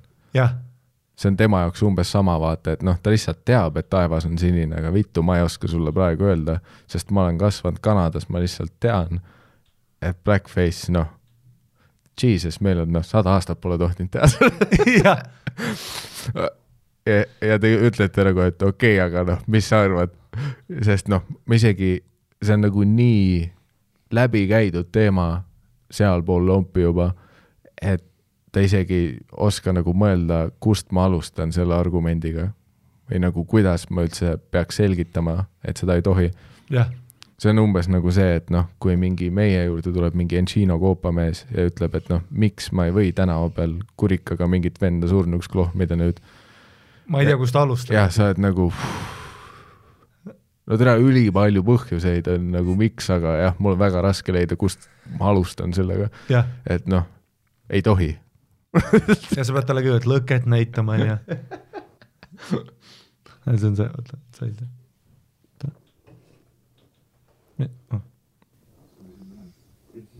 nii näeb Nii on seal see ees, eks ju, et noh, jah, tore, eks ju, aga, aga, aga ühel hetkel on noh, tahaks mingit sisu ka saada, eks ju, praegu lihtsalt sihuke blä-blä-blä-blä-blä. no aga vaatame, meil on kloun ju stuudios, kas tema suudab meil luua ülinaljakat sisu nüüd siis ja ühe ja ka aitäh. suur tänu tulemast, tulemast. aitäh, et kutsusid. ja lähme vaatame, mis see kloun siis, mina tulen. ja austatud publik. see köhaga. tsirkusesse, teie ees on musta ja valge maagia professor, teispoolsuste teaduste doktor, Harry Potteri õpetaja, David Copperfieldi lihane vend, Jürgen Weberi tuttav. tänane, palun, vabatahtlik on See Jürgen Weberi tuttav oli hea lain tegelikult. Jaa. Jah.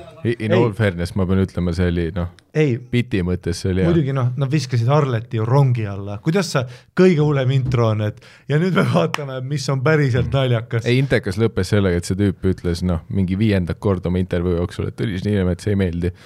noh, tal oli põhjendamatu viha Tõnise vastu, vot see on ka see, millest ma ühes episoodis juba rääkisin, kuidas isegi see Eesti juba Tõnise peale vihane on. Nagu noh, jätke Tõnis rahule, onju, ta üritab lihtsalt noh, oma asja teha, onju, naeratada, tal on lõbus, onju. vittu, see situb kogu aeg ta peale, noh. pluss see vend situs Tõnise peale eriti mingi vale nurga alt ka, no see, et ta ropendab, millest sa räägid. aga mulle meeldis terve see intervjuu, vaata oli noh, see üks tema mingi viies põhiargument oli see, et seda noh, et kõik vennad, kõik vennad, vaata see noh, see kuradi Kalle Sepp või kes iganes, oli saatejuht, üritas ka vahepeal noh, vahele slippida, vaata, et noh, ja noh, peale Tõnise on meil siis Mattias Naan, Sander Õigus, Harri-Mati Mustonen on ju, noh, sa nägid kohe, et sa oleks võinud talle öelda lihtsalt Jüri Tamm, Kasatšoki, Kalle on ju, noh tal oli nagu sa mõtled nimesid välja praegu on ju. jah, ja ta ütles ei meeldi, ei meeldi, noh, kedagi pole näinud, ei meeldi. aga tulles tagasi, see kuradi Tõnis vaatab blablabla ja lihtsalt noh, sign off oli, no mi- milles sisu ei ole, Tõnis, noh.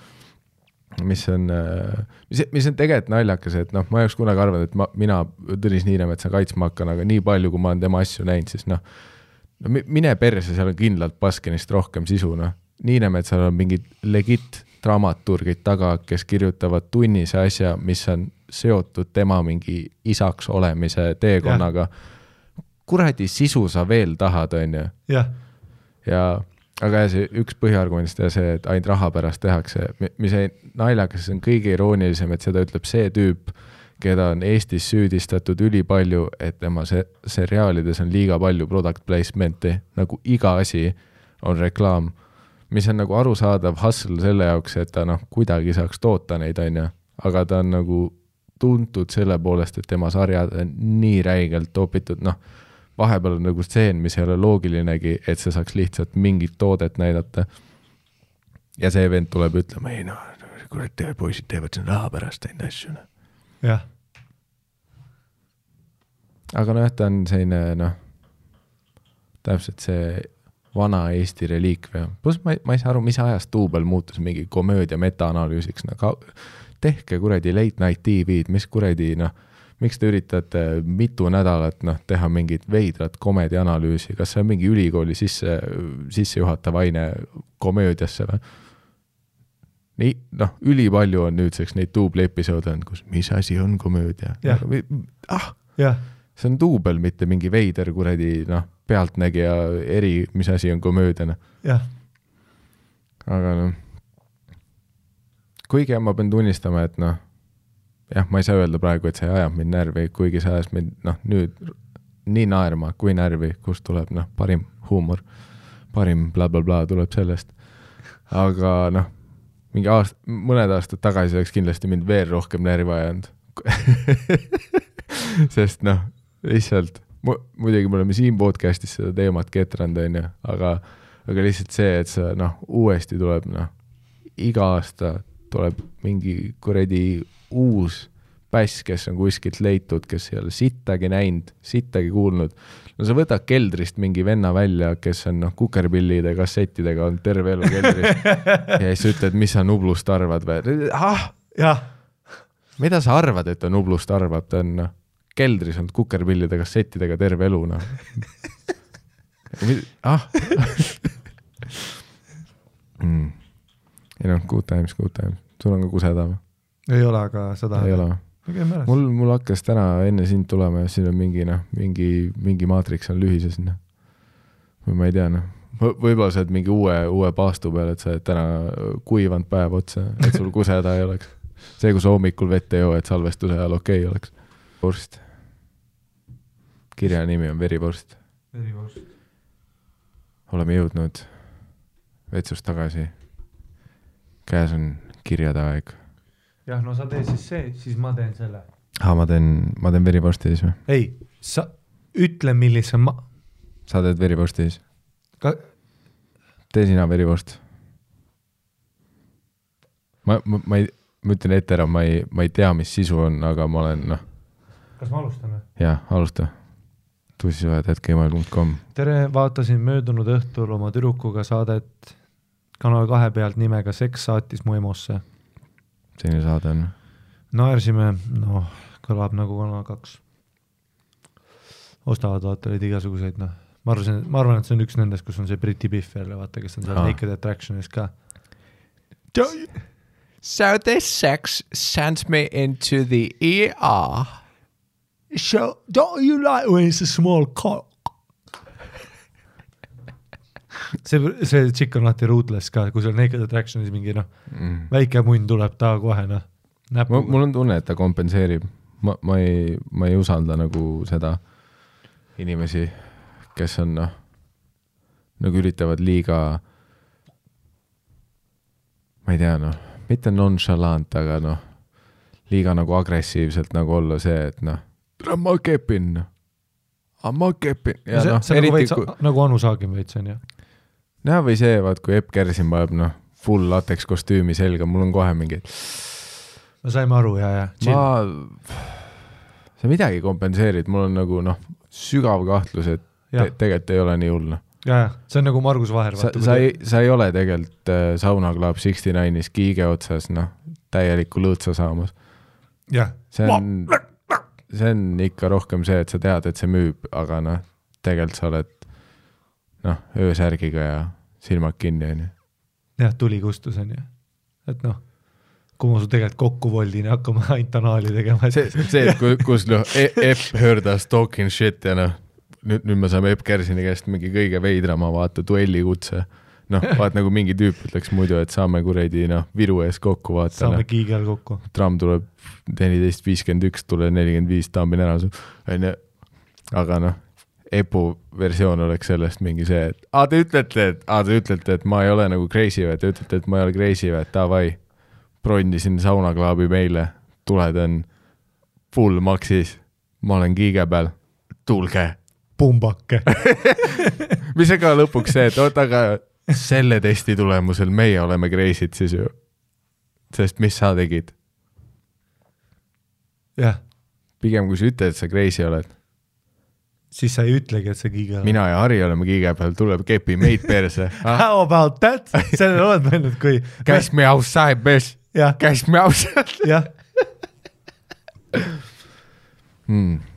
nii et Epp Kärsin lisatud tussisööjate paljude beefide otsa.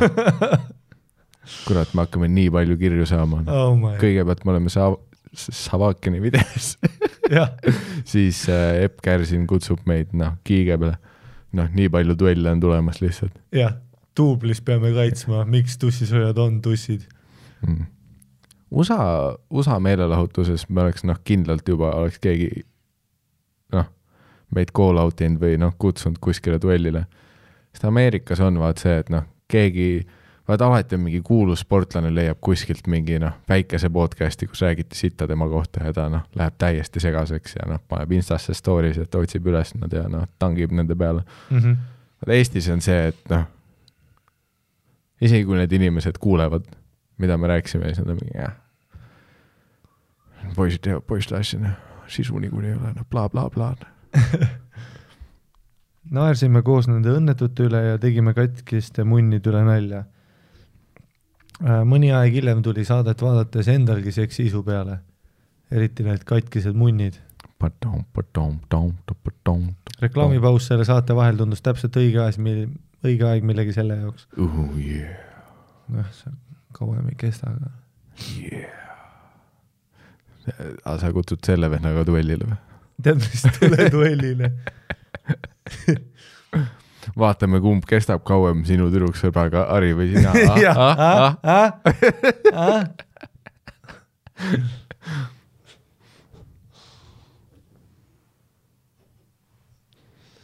andsime siis minna diivani peal reklaamid taustaheliks, diivan on väga kergelt kriuksuv äh, ja ilmselt teab nüüd terve trepikoda, mis korteris number kakskümmend viis eile toimus.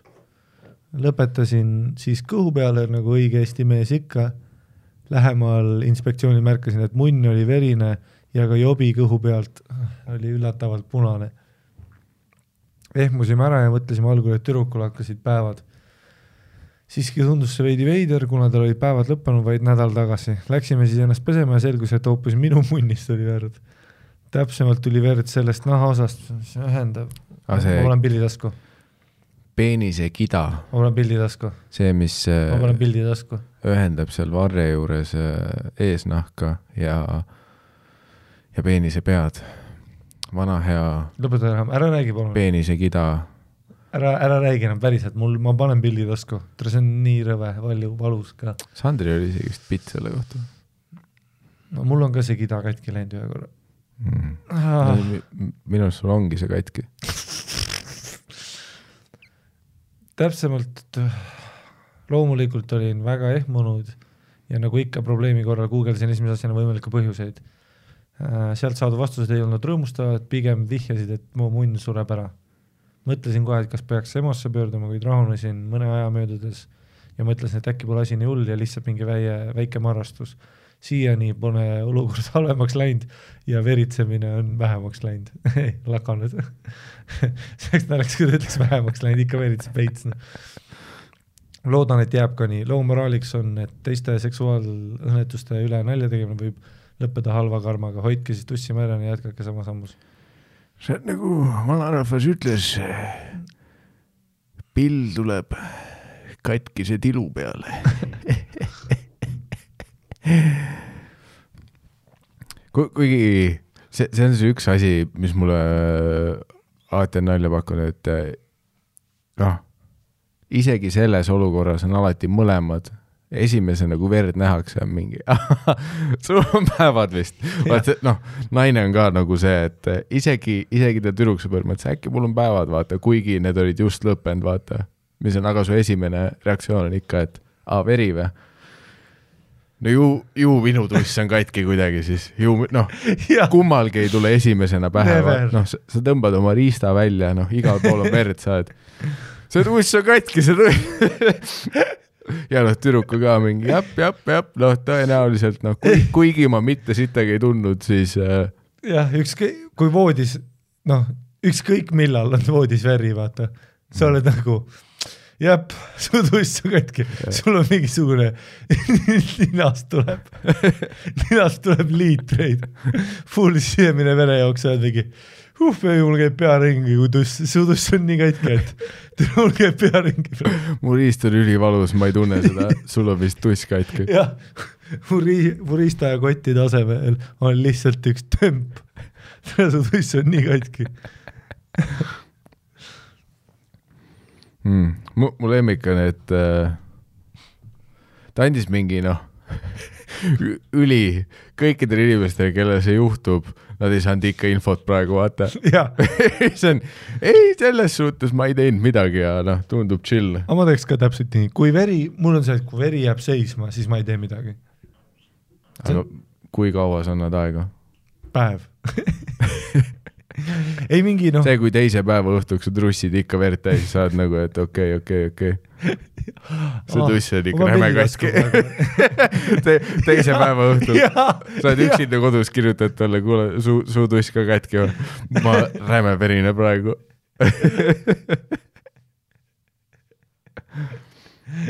Hmm. jah, see oleks naljakas sketš, et sa oled kuskil keset tänavat, sa oled Tribal kuuli, siis kukud ümber, vaatad oma naise otsa, beebi, sul päevad. aga aitäh kirja eest, hea kuulda, et olukord sai lahendatud professionaalselt. järgmine kiri on Weinbergsi Eesti sugulane, kolm hüüumärki. tervitused tussikatele Aussist. hea kuulata, kuidas kaks eestlast suudavad midagi nii head ja naljakat toota, no ütle seda sellele kuradi fucking duublivennale. parim meelelahutus igas nädalas, parim on kuulata tööl, kui midagi igavat teha, teised vaatavad imelikult, kui naeran, silmad märjad, aga pole hullu, vähemalt saab naerda. käinud. no klassikaline meie raadiotähtede professionaalsus, noh, tasuta õlle alla, kurk gaasi täis, suu kleepub, kõva. Aga kõik valesti, show business. aga käinud olen ma vaid Ari show'd vaatamas jaanuaris, kuna novembrine Meema jäi kuidagi ära, nägin Insta videot ja mõtlesin, et oh, ma lähen ka samasse kohta Meemat vaatama, aga olin kuuga mööda pannud, tahtsin de detsembris Võrus show'd näha. punkt, punkt, punkt, aga noh, tuleb välja, et ei näinud siis. see, see on ka mu lemmik, et ku, kuidas meie kirjad vaikselt indikeerivad, kus me oleme oma kirjadega, kõik on mingi, mis, mis show novembris, kus sa Ari nägid? kõik meilid oli, noh, tore oli näha Eesti esimest eestikeelset stand-up'i aastavahetuse programmis, väga tore oli. jah, tore, Miika, väga hea kuulda, et see šampoon töötab väga hästi su juustele. Väga hea kuulda, Miikal, et sa just lahku läksid oma tüdruks juurest, väga hea, su vallaline elu tuleb kindlasti võrratu. Väga hea kuulda, et Harri Kanadasse mõtleb minna, ise olen ka käinud, väga tore oli. ähm, minu esimesest suhtest siis, neiu oli Põlvast pärit ja see ütleb juba nii mõndagi. see oli No see oli see, mis tema ütles, mina ei öelnud seda. see on väga põlvafoobne sinust. jaa, aga ju ta teab. mis sina Põlvast tead? no tahavad, et läheksin show'le, aga kunagi ei lähe. näed siis, klassik põlvane. Ta oli lühike, sada viis, sada viiskümmend kaks sentimeetrit pikk. see on päris lühike jah. no see on mingi Weinbergs miinus Jakob. mm.. The math checks out. aga ta oli selline wannabe ja türann ka, mis tuli pärast välja. kuna ise ei saanud naiste vihjetest aru mitte munnigi, siis tema oli see, kes Tartus välja tegi välja kutsus sorry, mul käis valesti, mis mõttes välja tegi, kutsus välja jah, millal Jah. see on juhtunud? ütle üks kord, kui see on juhtunud. ja baaris siis nurga taga esimese lükke tegi. algus oli kena ja tore, kuid kuna mõlemad olime esimesed nii suhtes kui ka seksis, siis sealt läks asi lappama. esimene kord olin nii kohmetu ja ma vist pre-commisin viis korda, enne kui sisse lõpuks sain. kuna kumbki esialgu seda ei öelnud, siis ütlesime mõlemad, et ärevusest mul nii kiirelt tuligi ning ei saanud korralikult augule pihtagi. aga mida aeg edasi, seda rohkem avastasime üksteist ning üksteise huve olime vast kolm kuud iga õhtu nagu jänesed mitu korda seksinud, küll porri koos vaatami-, vaatamine, mulle tussi söömine, talle suhu võtmine, kui ka lõpuks see, et ta tahtis, et ma teda sa ei pea ütlema mulle tõssi söömine ja talle suu võtmine. We get it. sõime noh, kusjuures tema tussi sõin. Ette teaks. jah, aga lõpuks eh, siis see, et eh, ta tahtis, et ma teda kõri natuke tugevamalt hoiaksin. algus väga mõnus ja seiklusterohke, aga ilus asi saab ikka mingi aeg otsa. kuna tutvusime kõrgkoolis, siis mul ei olnud aimugi tema eelnevatest suhetest. tuli välja, et ta ei olnud eelnevast kutist lahkugi läinud, kui minuga juba voodisse hüppas. eelnev kutt Võrust ja läks välismaale, sellepärast polnud nad ka eelnevalt seksinud. Tutvusid vist enne minekut ja kui tagasi tuli, siis oh, mis üllatust talle igatahes suhte ajal süüdistati mind petmises pea iga nädal ja kuna elasin Põhja-Eestis, siis kõik korrad pidin rääkima, mis tegin, kus käisin ja nii edasi. kui juhtusin sinna minema, mitte Põlva, vaid tema ema majja, siis äh, midagi ei rääkinud või oli mingi neiu peale võtnud läbi Facebooki grupi, et tühjalt autoga ei sõidaks, siis vaimne vägivald koos füüsilisega oli kiire tulema. Ma olen kadunud, sorry. Sorry, ma ei tea, mis juhtus vahepeal, aga ma ei saanud ühtegi lauset aru. ma ei saanud ühtegi lauset aru. aga loe edasi, ma ei saanud ühtegi lauset ma, aru. ma arvan, et see on nagu, vaat nagu vahel Hemingway'ga on, et sa pead noh, lõpuni lugema ja siis nagu eelnevad laused on ka loogilised. aa, see on nagu Fight Club. jaa, et noh, sa, pead aega andma, siis see kõik muutub loogiliseks. tema teadis, et ma vihkan naisepeksjaid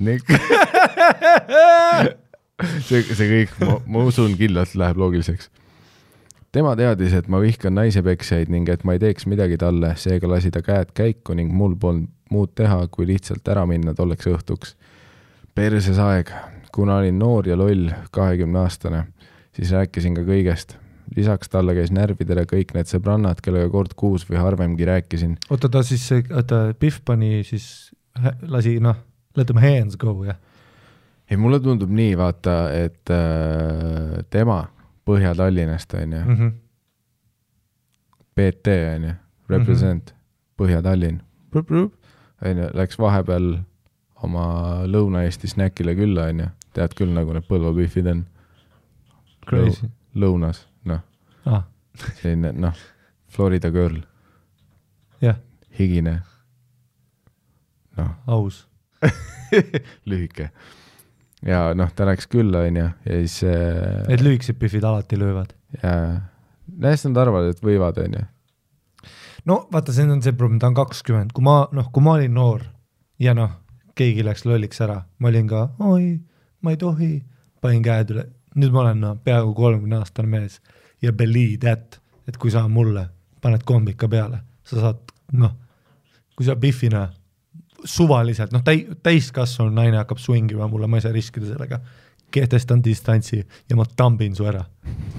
sa oled täiskasvanud Eesti naine, ma ei riski sellega, et sa lööd mu kogemata nokki ja nüüd ma ei mäleta ühte bitti. mul on Vanemuises show, mõistus peab terav olema, ma ei saa riskida sellega. ei, see on see, millest me oleme rääkinud, lühikestel naistel on see äh,, kuidas nad ähm, teaduslikus kirjanduses kutsuvad seda lühikese koera sündroom, ei, väikse koera sündroom, sorry, ma bad äh,. lühikestel naistel on väikese koera sündroom, on ju, mis on nagu me oleme kõiki näinud, tšivauasid, on ju, haukumas mingi Kaukaasia lambakoera peale, on ju Jah.. Nad lähevad täiesti segaseks ja Kaukaasia lambakoer vaatab ka korraks, noh, suumunni täis, vaatab otsa, on ju, mis siin toimub, on ju, liputab saba lihtsalt, mõtleb, ma ei saa kolbigi aru, miks see väike rott on, noh, täiesti mental praegu, noh. jah, sa mahud mulle suhu. jah, jah, ja siis ma usun, et tal oli sama, vaata, et noh, ta tuli ja siis tema see meeter viiskümmend Põlva tükk beef jerky't, vaata, läks alati mentaliks lihtsalt. jah, ja, ja tuuleveski, käed lendavad, on ju, mis naistega sa rääkinud oled, noh, muidugi ta kardab, on ju, Põlvas konkurents, olematu. see tüüp on Tallinnas, noh, sa ei tea, noh, siin on nii palju liha, noh. Siin on no Biffid osad on täispikkused isegi, noh. täitsa ja siin on kuradi noh, üks seitsekümmend, üks kaheksakümmend Biffid kuradi, siin on Biffid noh, ID-kaardiga noh. ja noh, kas arusaadav, see on see, see on see Eesti vägivald, on ju. aga jah, tulemus oli selline, et number ja Facebook tuli blokkida. suht perses aeg oli. kokku olime natuke üle kahe aasta koos, selline kokku-lahkuminekutega. Asjale sai punkt pandud siis, kui mõtlesin hea tujuga teda üllatama minna. Neil oli töökaaslastega pidu ja tahtsin siis reede õhtul peale pidu koos aega veeta ta on lühike Põlva Biff, millal tal hea tuju on. lasin ühisel tuttaval teada anda, kui pidu läbi ja koju minnakse. ootasin siis teda parklas oma autos, kui näen teda koos teise töökaaslasega autos amelemas. oi vittu küll, see murdis mind. ma ei jooksnud peale, kuna ei teadnud, mida siis oleks teinud või teha tahtnud. Ootasin asjaga järgneva ma korrani. ütlen sulle, mida teha tahad ja mida teha tuleb. jah mm. -hmm.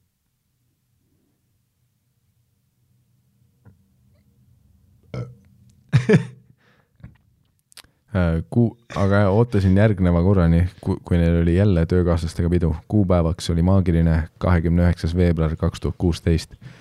Lasin tal ära minna, et saaksin ühikast enda asjad kokku korjata, mis tema tuppa olid veel jäänud ja kui asjad koos, siis sõnum teele, et tean, mis toimub ning et keppigu ringi, kui tahab. I m out. Õnneks peale seda pole kordagi lasknud ühelgi litsil Põlvast endale pähe istuda ja proovin seda kohta ka vältida.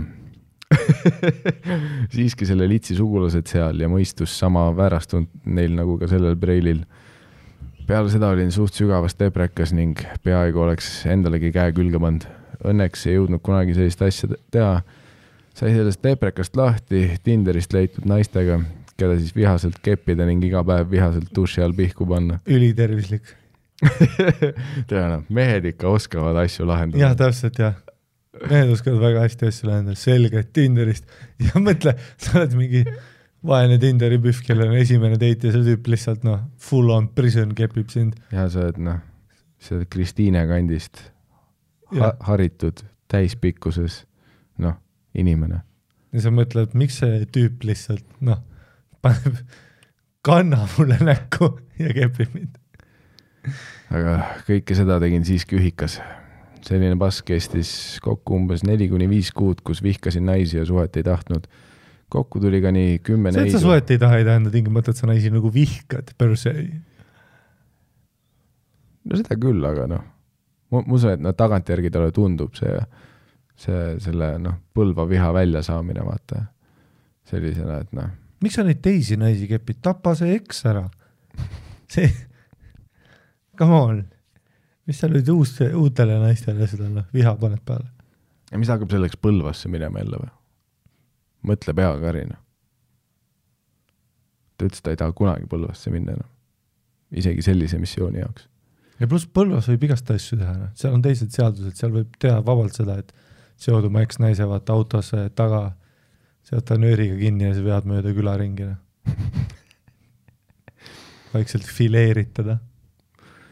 aga kokku tuli nii kümme neidu, keda vihaselt voodisse ei kepitud. Jesus, vaesed kümme. kaks korda sain ka kommentaari, et näen kuri välja seksi ajal, tere, kõik Eesti mehed näevad väga kurjad välja seksi ajal. Nagu mu mõte oleks kuskil mujal. no Nojah. shit. tere, sa üks viiskümmend väike fucking kuradi fucking fuck, noh, sa kuradi kuradi poolteist meetrit fucking prügikast, sa fucking, kepid oma Põlva töökaaslasi, kes on fucking sugulased. Jaa, see- sa fucking Coca-Cola null koma kahekümne viiene purk, tere. Fuck, ja muideks, kui Harile öeldakse, et ta tundub juba selline äkiline, siis sama minuga. Ilmselt kõik see, mis noorena juhtus, on jälje jätnud. kui käisin veel lasteaias, siis nägin, kuidas isa jõi, peksis naabrimeest ja vahel ka mu ema. tere, ma juba ootasin, kuna see depressiivne Eesti lugu läheb veel eestlaslikumaks.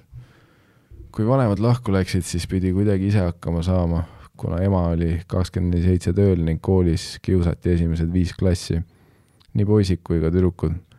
See tegi mind, võib öelda, et väga ettevaatlikuks ning kuna ei suhelnud siis palju neidudega, siis ei saanud sittagi aru. asjale sai lõpp siis, kui sain aru, et alati ei saa nõuga, nagu kodus räägiti. väärasin siis ühel pullil käe selja taha, kuni ta töinama hakkas. siis sain aru, et kui muidu ei saa, siis tuleb lihtsalt tugevam olla nendest kuna tööl sai käidud suviti juba peale kolmandat klassi, olles ehitusel lambi abiline või tuttava tuttavatel puid laduda terve suve jooksul, aitas see ikka palju kaasa. jõud, jõudes keskkooli sai ka Tallinnas Revalis käidud, võtsin siis kohe jõutõstmise ala, poole aastaga tulemused, kükk sada nelikümmend, rinnalt sada kakskümmend viis, tõmme sada kaheksakümmend. kuna olen ise sada kaheksakümmend viis sentimeetrit pikk ning tattoo'd kohe kaheksateist saades tegin kätele siis ei ütleks ka ise, et rahulik geimer olen. okei okay,, Batman, rahune maha. kui vastu tuleks keegi selline. pärast sai veel judo ja Tartus MM-aga tegeletud. Born from the darkness, molded by death. Molded by Põlva midges. väljaspool äh, saali pole saanud küll kellelegi sisse sõita, Jesus Christ. kuid parem osata midagigi, kui hiljem kahetseda. Aga ühte ma ütlen kindlalt, selle tüübiga on kepp suht hea, ma arvan. see trauma on väga hea. kui su ema peksti su ees, siis su kepp on väga hea. eks fifty-fifty kas hea, väga hea või väga halb, vaata. nojah, kas see, et sa jah, jah, jah, Middle ground ei ole nagu noh, ja, ja noh, kas jah, täpselt, et kas sa nutad nagu looteasendis ja tema seks ongi see, et sa lohutad teda terve aeg ja mõtled, mida vittu teid see oli. või see, et sa jõuad jah, muidu on nagu fun temaga, aga sa näed ta silmis on mingisugune midagi ekstra ja siis jõuad tema poole, ta paneb ukse lukku ja sa oled nagu, et oh shit, mind kepitakse nüüd üheksa ja pool tundi ilma veepausita. aga kuna olin juba gümnaasiumis jõusaaliga tuttav ning nii retakas naistega, nagu ma siis olin, siis nüüd järele mõeldes saan aru, et no türa küll, kus mõni sõbranna ikka proovis. küll olid pikad ja tugevad kallistused ühe poolt, kus silitamist oli palju. teine istus grillimistel põlvel terve õhtu ja ma läksin lihtsalt minema, kui kõht täis. Või käisime kolmandaga jalutamas pea iga päev see meeldib Biffidele veel rohkem, kui nad istuvad su põlvel ja sa lähed ära. mm.. ja see on ainus viis, kuidas see töötab. jah, nad lähevad täiesti lolliks ära. see on ka see, millest me rääkinud oleme, vaata. Täp-, no täpselt nagu kassid. kui sa üritad teda ise põlve peale tõsta, noh putsis. ei, see on putsis jah. kui sa üritad kõhu alt silitada, noh, perses.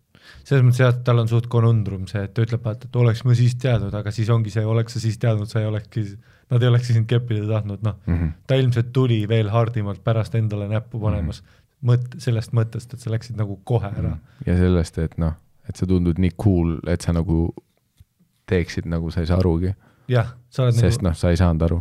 jah, täpselt, aga kohe, kui sa saad aru, sa hakkad teistmoodi käituma, mis Jah. on noh, vaat see on selline, selline šahmatt olukord jälle onju. See et on kohe nagu-, kui sa saad aru, siis sa hakkad veidralt käituma, mis ei meeldi neile ja siis nad lähevad põlve pealt ära see on nagu, kui sa lava, see on nagu vaata, kui sa laval kill'id, sest sa oled noh, veider tüüp ja kohe, kui sa saad aru, et sa oled nende jaoks veider tüüp, sa ei kill'i enam. hmm.. jah, pluss see ka, et noh, iga päev mingi jalutamas käimas, vaat see on ka täpselt, et noh mm., kohe, kui sa sealt üritad mingi movie teha, on ka perses noh Biffid armastavad seda, kui sa ei tee movie. mm -hmm. Nad lähevad lolliks ära, mõtle iga päev, mõtle see Biff on täitsa puts, aga kui sa lõpuks teed selle, ta läheb kohe ära. ja, ja te võite ju iga päev jalutada, aga siis kohe, kui sa teed movie, siis sa näed, et noh, tal on Facebookis nüüd noh, pani suhtestaatuse Toivoga onju jah, ütle, ütle, ütle sellele Biffile, et sa meeldid mulle ja vaata, mis juhtub. mm,. Nad vihkavad seda, ja oh my god, ütle Biffile ausalt, tere, ta vihkab seda. aga mõnega olen sellest teemast rääkinud ning ka nemad ei saanud aru, miks ma midagi ei teinud.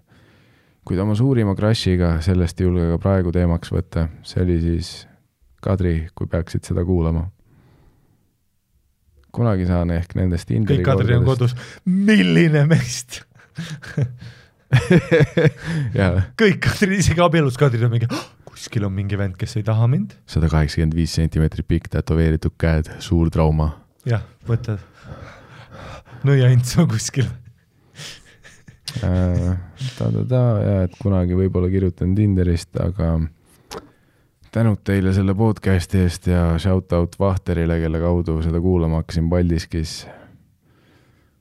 ja peace, selles suhtes äh, tore kuulata, et äh, tore kuulda, et sa oled äh, noh, elu on kirju olnud, tee peal on kivisid olnud, aga sa oled sellest noh, läbi saanud, või noh, läbi keppinud.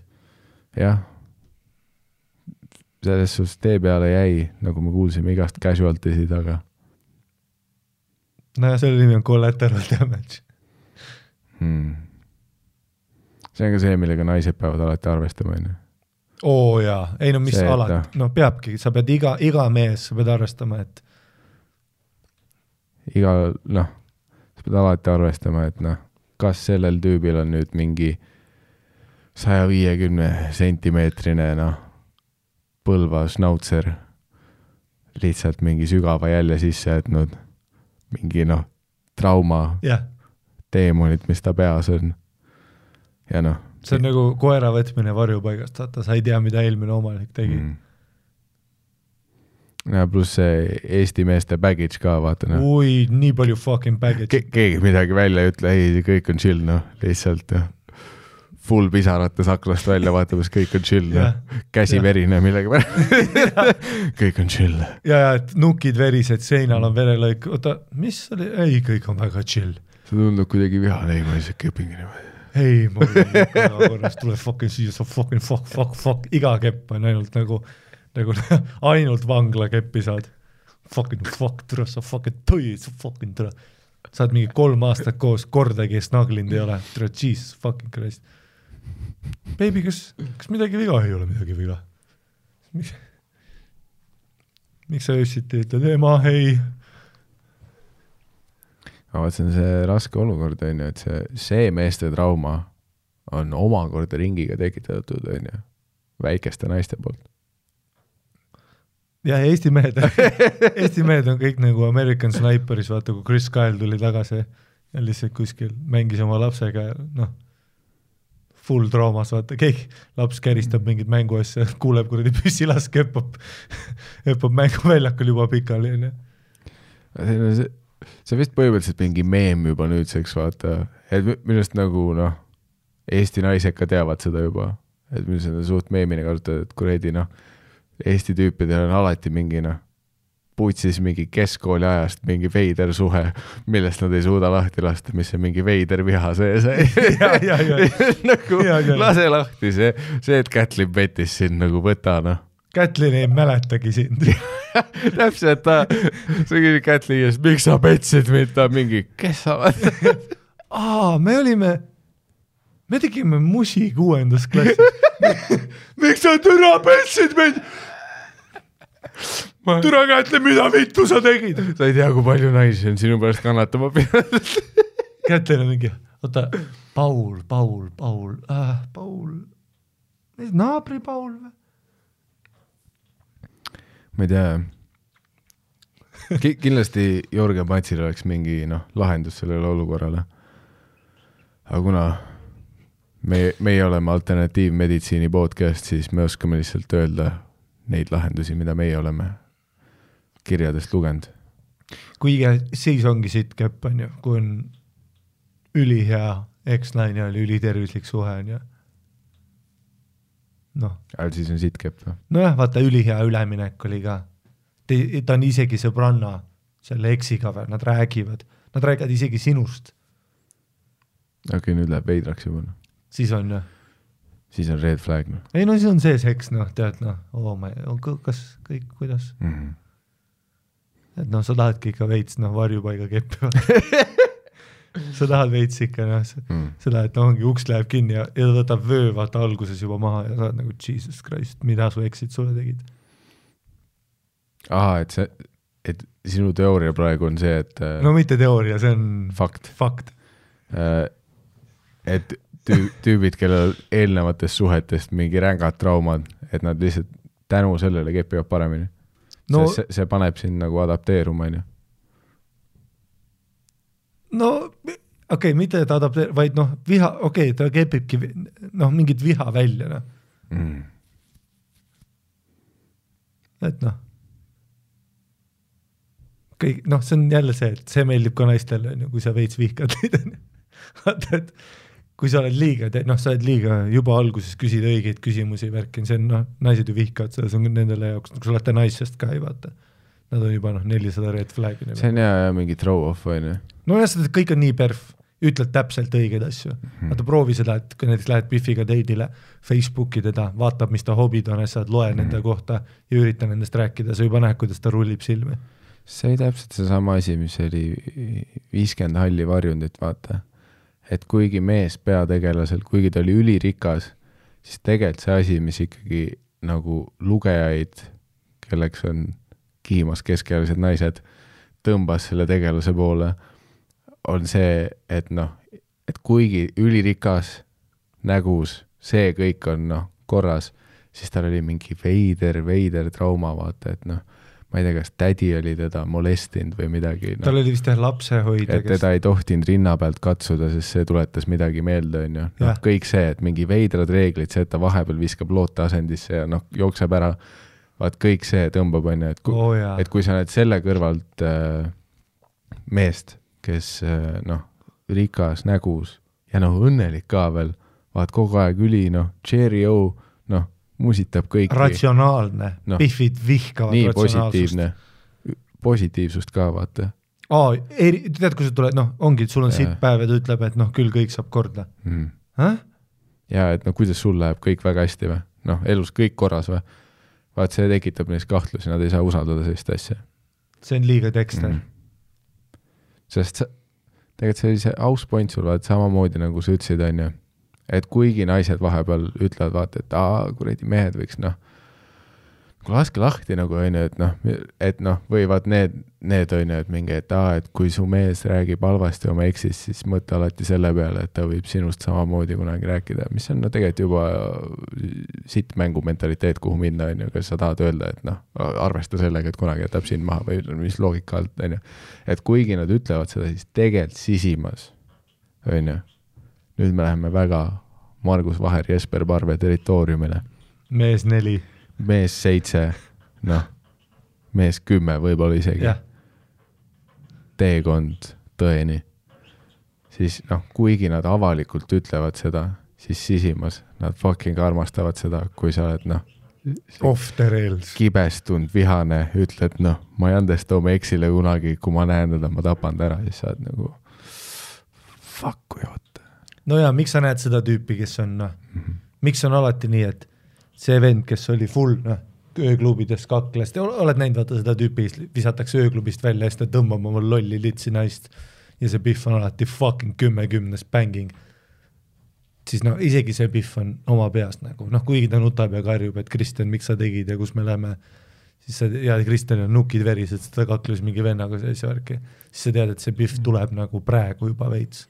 Si sisimas sa kahtlustaks ka ju, naisena sa kahtlustaks seda meest, kes ütleb mingi, et kõikide eksidega ülihästi saan läbi, siiani suhtlen, armastan neid siiani, sa oled mingi hold up. Wait a minute, ta on noh, mulle ikka on õpetatud, et naisi tuleb hästi kohelda ja noh, kõik salt of the earth naised, usun, et tulevad meie pulma, kõik mu eksid, armastan neid. Suhtlen nendega rohkem kui isegi suhte ajal. super, noh, see oleks mingi, aa, vaat siin on üks tervislik mees, keda ma tahan. näe, jah, ja kas naised kepivad seda tüüpi, kelle kohta sõbrannad ütlevad, ei nii tore, nii äge, nii sõbra, alati heas tujus, nii tore, ei, naised kepivad eksvange onju. ei, aga sellel on põhjus, miks vangeid alati keppi saavad peale seda, sest türa sa oled off the fuck rails, onju. kui sa tuled, mitte midagi ei aja Biffi rohkem märjaks kui see, kui sa just, just tuled ting, tingimisi vangistusse, seitsmeaastaselt vangistuses, sest et sa tapsid oma bossi kuradi kühvliga ära. Harri järgmine Pika party'st raamat, pealkirja, noh, Pai Harimati Mustonen, pealkiri Vangid saavad alati keppi. ei, ütle üks vang, kes ei saa keppi. mida brutaalsem, mida kauem olid, seda parem. aa, sa olid neliteist ja panid oma kasuisa auto põlema, nii et ta oli sees. tuled kahekümne viieselt välja, see on nagu Bitcoin, tule, kui sa investeeriksid kaks tuhat neli. no sa ei kujuta ette, kui sa tuled noh, kolmekümne kaheselt saad lõpuks välja. Sa oled noh, kaheksateist aastat vangis olnud. pane Tinder ja kirjuta, ma olen kaheksateist aastat vangis olnud. Biffid noh, teevad Tinder Goldi, et rohkem super like ida sind. kirjuta aadressi, kirjuta, ma olen kaheksateist aastat ja sul on järsku tule tõrvikutega väljas naised. ja see on fakt, ja see on fucking fucked, see on see, mida me teame. ja nii on. jah.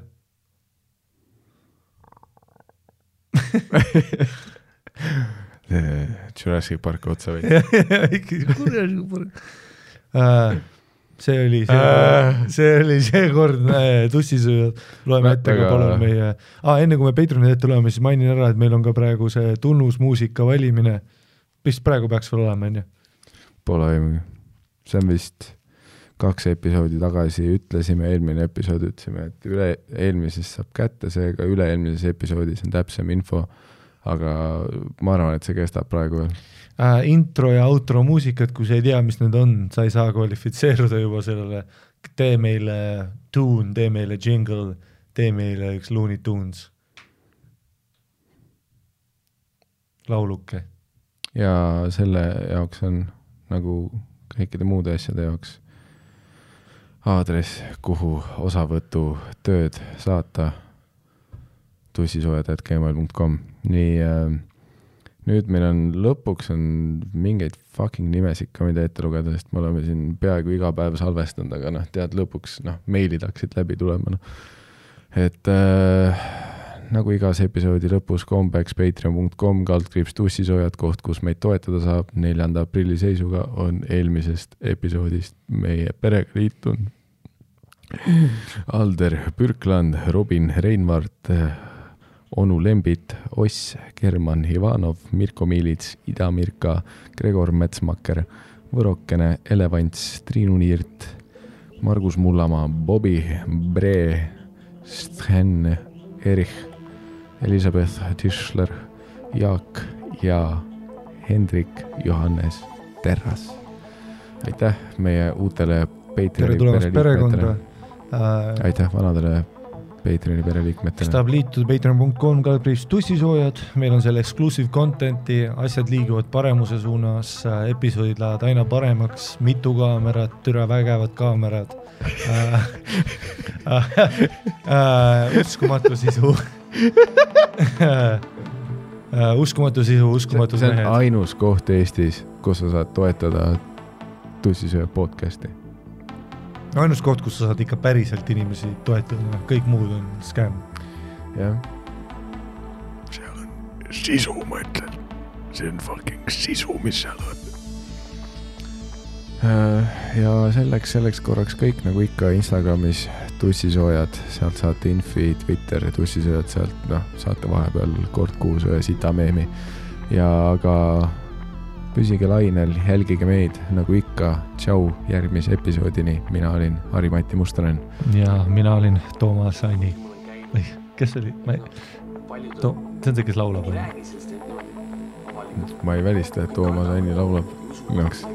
ja no ega ei usuta ka, esine juurde muidugi hirmus, aga tegelikult on põnev.